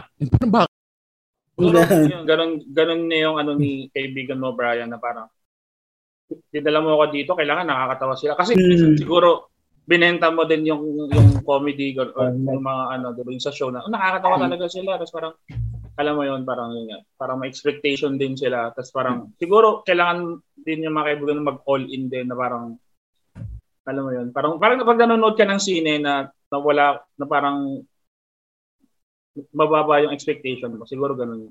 Hindi kaya nga kaya tumigil na kaya tumigil na din ako eh na i mag mag-aya kasi ewan ko, inassume ko na lang na yung trip ko. Pero hindi eh, kasi nakaka-enjoy din naman ako ng quote-unquote mainstream comedy. Oo. Kung ayaw nila ng local comedians pero nakikinig sila kay Jokoy, lost cause na yan. Well, to be fair, hindi Oo, naman yun sobrang hindi yun ang sobrang hindi kami nakikinig eh, kay na okay, colonial mentality nga yan, sure. Hmm. Hindi, hindi, hindi naman, hindi naman. Yan. Hindi naman sa inuhusgahan natin sila, pero hindi ako na joke. Lost episode na talaga to. Ang haba ng dalawang oras para sa lost episode ah. Oo nga eh. Nakalimutan ko rin na mag screenshot muna bago umalis si ano. Pom-pom siya pa naman yung tuturo natin sa pulis. Paano mo mag Di ako marunong mag-screenshot sa Windows eh. Pwede ba pa screenshot tapos Ako na lang. na lang sa Vic Heads. Smile muna tayo bago natin tapusin. One, two, three. Yun. Try ko i-paste ngayon tapos ano. Sige. Sabihin niyo kung okay. Again, sa mga nakikinig ng Spotify episode, itong kauna-hunahang at kahuli-hulihang, de joke lang. Di magandang idea ko ha, kasi pag pagka Explicit biglang buma-out yung guest o walang mag-guest o mag ano na lang uli sa group, kwentuhan na lang tayo uli, di ba? Kasi magkaka-wavelength naman lahat na nakikinig ng podcast and everything. So, feeling ko good idea to, tsaka na-enjoy ko rin naman. Tapos yung mga hindi nakikinig ng mga local comedian, nasa, nasa sa atin naman lahat yun eh. Kasi may ganun din ako sa music, for example. Sobrang onti ng local sa Spotify ko. So parang guilty naman tayo sa lahat. Siguro iba-ibang type ng ano lang. Baka yun yung ano nila. Ako yun sa akin. Yun nga eh, parang dun, dun nga sa music, di ba, parang minsan ayaw mo na ng local. Oo, Dito pa na magbabayad ka ng comedy. Di ba? Oh, so Tsaka I think hindi lang naman Rest in siya peace, Abner Madam. Ay, sorry. baka baka world baka world thing din siya, hindi lang siya Pinoy thing din eh. Alam mo yun yung Yeah, true. pagka sabi sa Malaysia may pinost sila eh na why don't you think Malaysians watch comedy? Tapos sabi ng isa, because all Malaysians think they're funny. Tapos tumawa yung mga comedians. Parang ganun eh, yung, yung may joke Pero na, na- Malaysia, tama ba Vic? Malaysian si Jason Wong ba yun? Yung doktor Oo, na nasa si Jason Leong. di ba? Oo, Siya Malaysia. Jason Leong pala yun. Siya Oo. yung parang first na legit na Southeast Asian na may Netflix series. Oh. Pa-check naman sa Telegram kung okay na to. Yan. Meron na tayong Or iba yata. Sorry, iba yun na paste ko. Ito, may isa pa. Ayan oh. Ah, sorry, oh, may pinace ko yung andun pa si Pom Pom. Ah, yeah, yeah, yeah. Yan, meron. Ayan, meron oh. Okay, so, okay. Tama, tama pala yung pinaste ko. Pero ayan. Sinin, sinin ko kasi kay Jilin yung ano eh, yung recording kanina. Ay, yung ano. May question lang ako last, Sir Vic. Sige. You think how close are we na magkaroon sana ng Pinoy na magkakaroon ng Netflix special? Oo nga. Hindi ko alam kasi feeling ko kailangan English pa rin eh. Yun yung parang So, hard. oo nga, no? Ah, may factor ba to na... natin, Baris. Talaga. So may factor ba talaga na exposure pa rin talaga sa ibang bansa, parang ganyan? Ano yan? Sorry, sorry. Ah, May may factor ba talaga na talagang grabe yung rotation mo? Kasi si Jason Young, di ba, parang may rounds na din lahat yung buong Malaysian scene. Ah, bago ka bigyan. Hollywood ba siya? Oo, parang gano'n. Pitch din ba siya as a comedian? Honestly, hindi ko alam kasi hindi ko pa, wala pa sa circle natin. Pero Oo nga.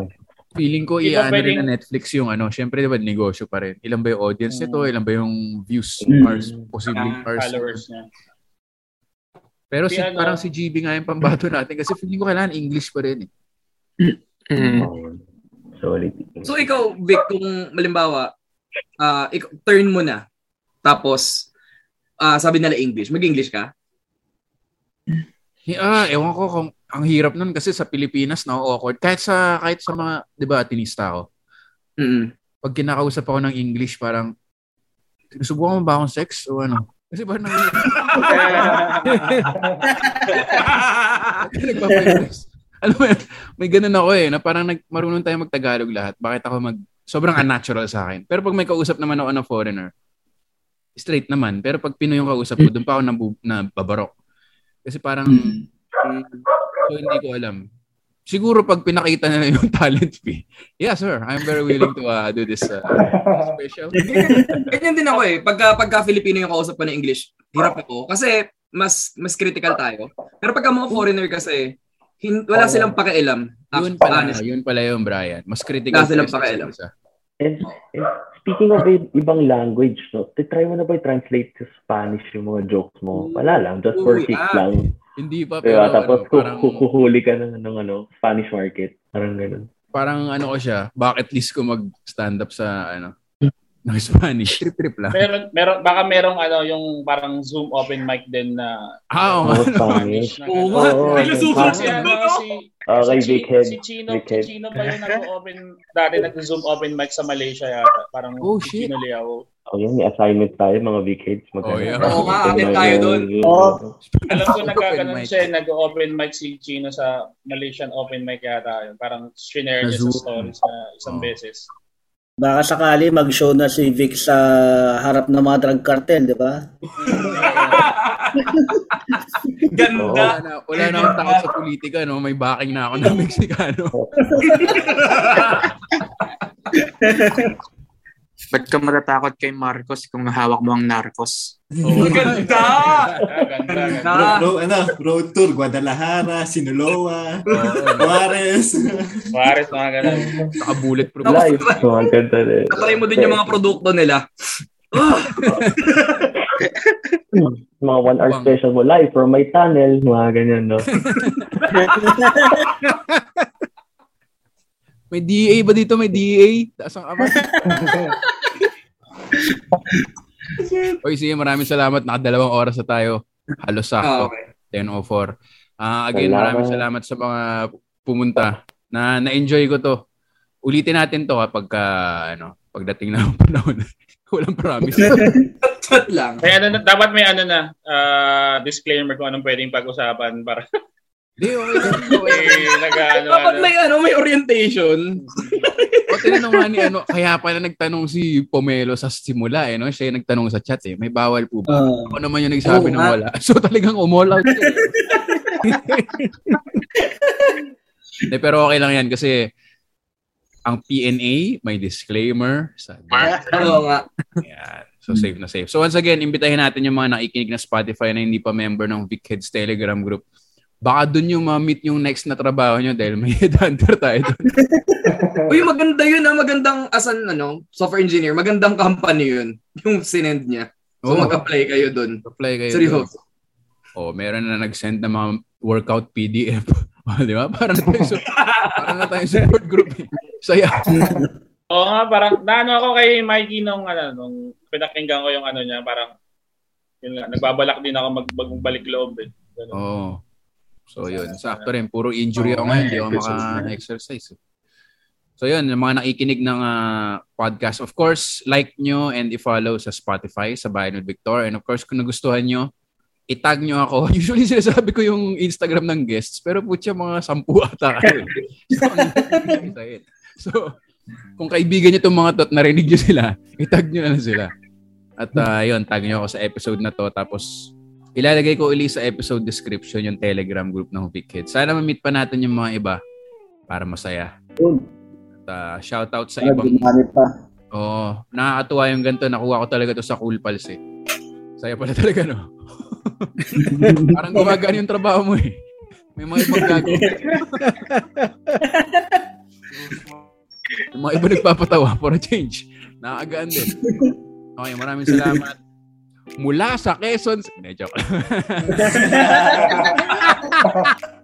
ah, shit.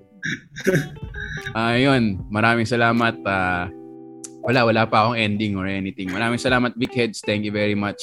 Happy New Year sa inyong lahat. Happy New Year, guys! Happy New Year! Salamat, salamat. Kita-kita sa chat. Kita-kita sa group. Ingat kayo lahat. Thank you, thank you. Nice to meet you guys. Thank you. Bye.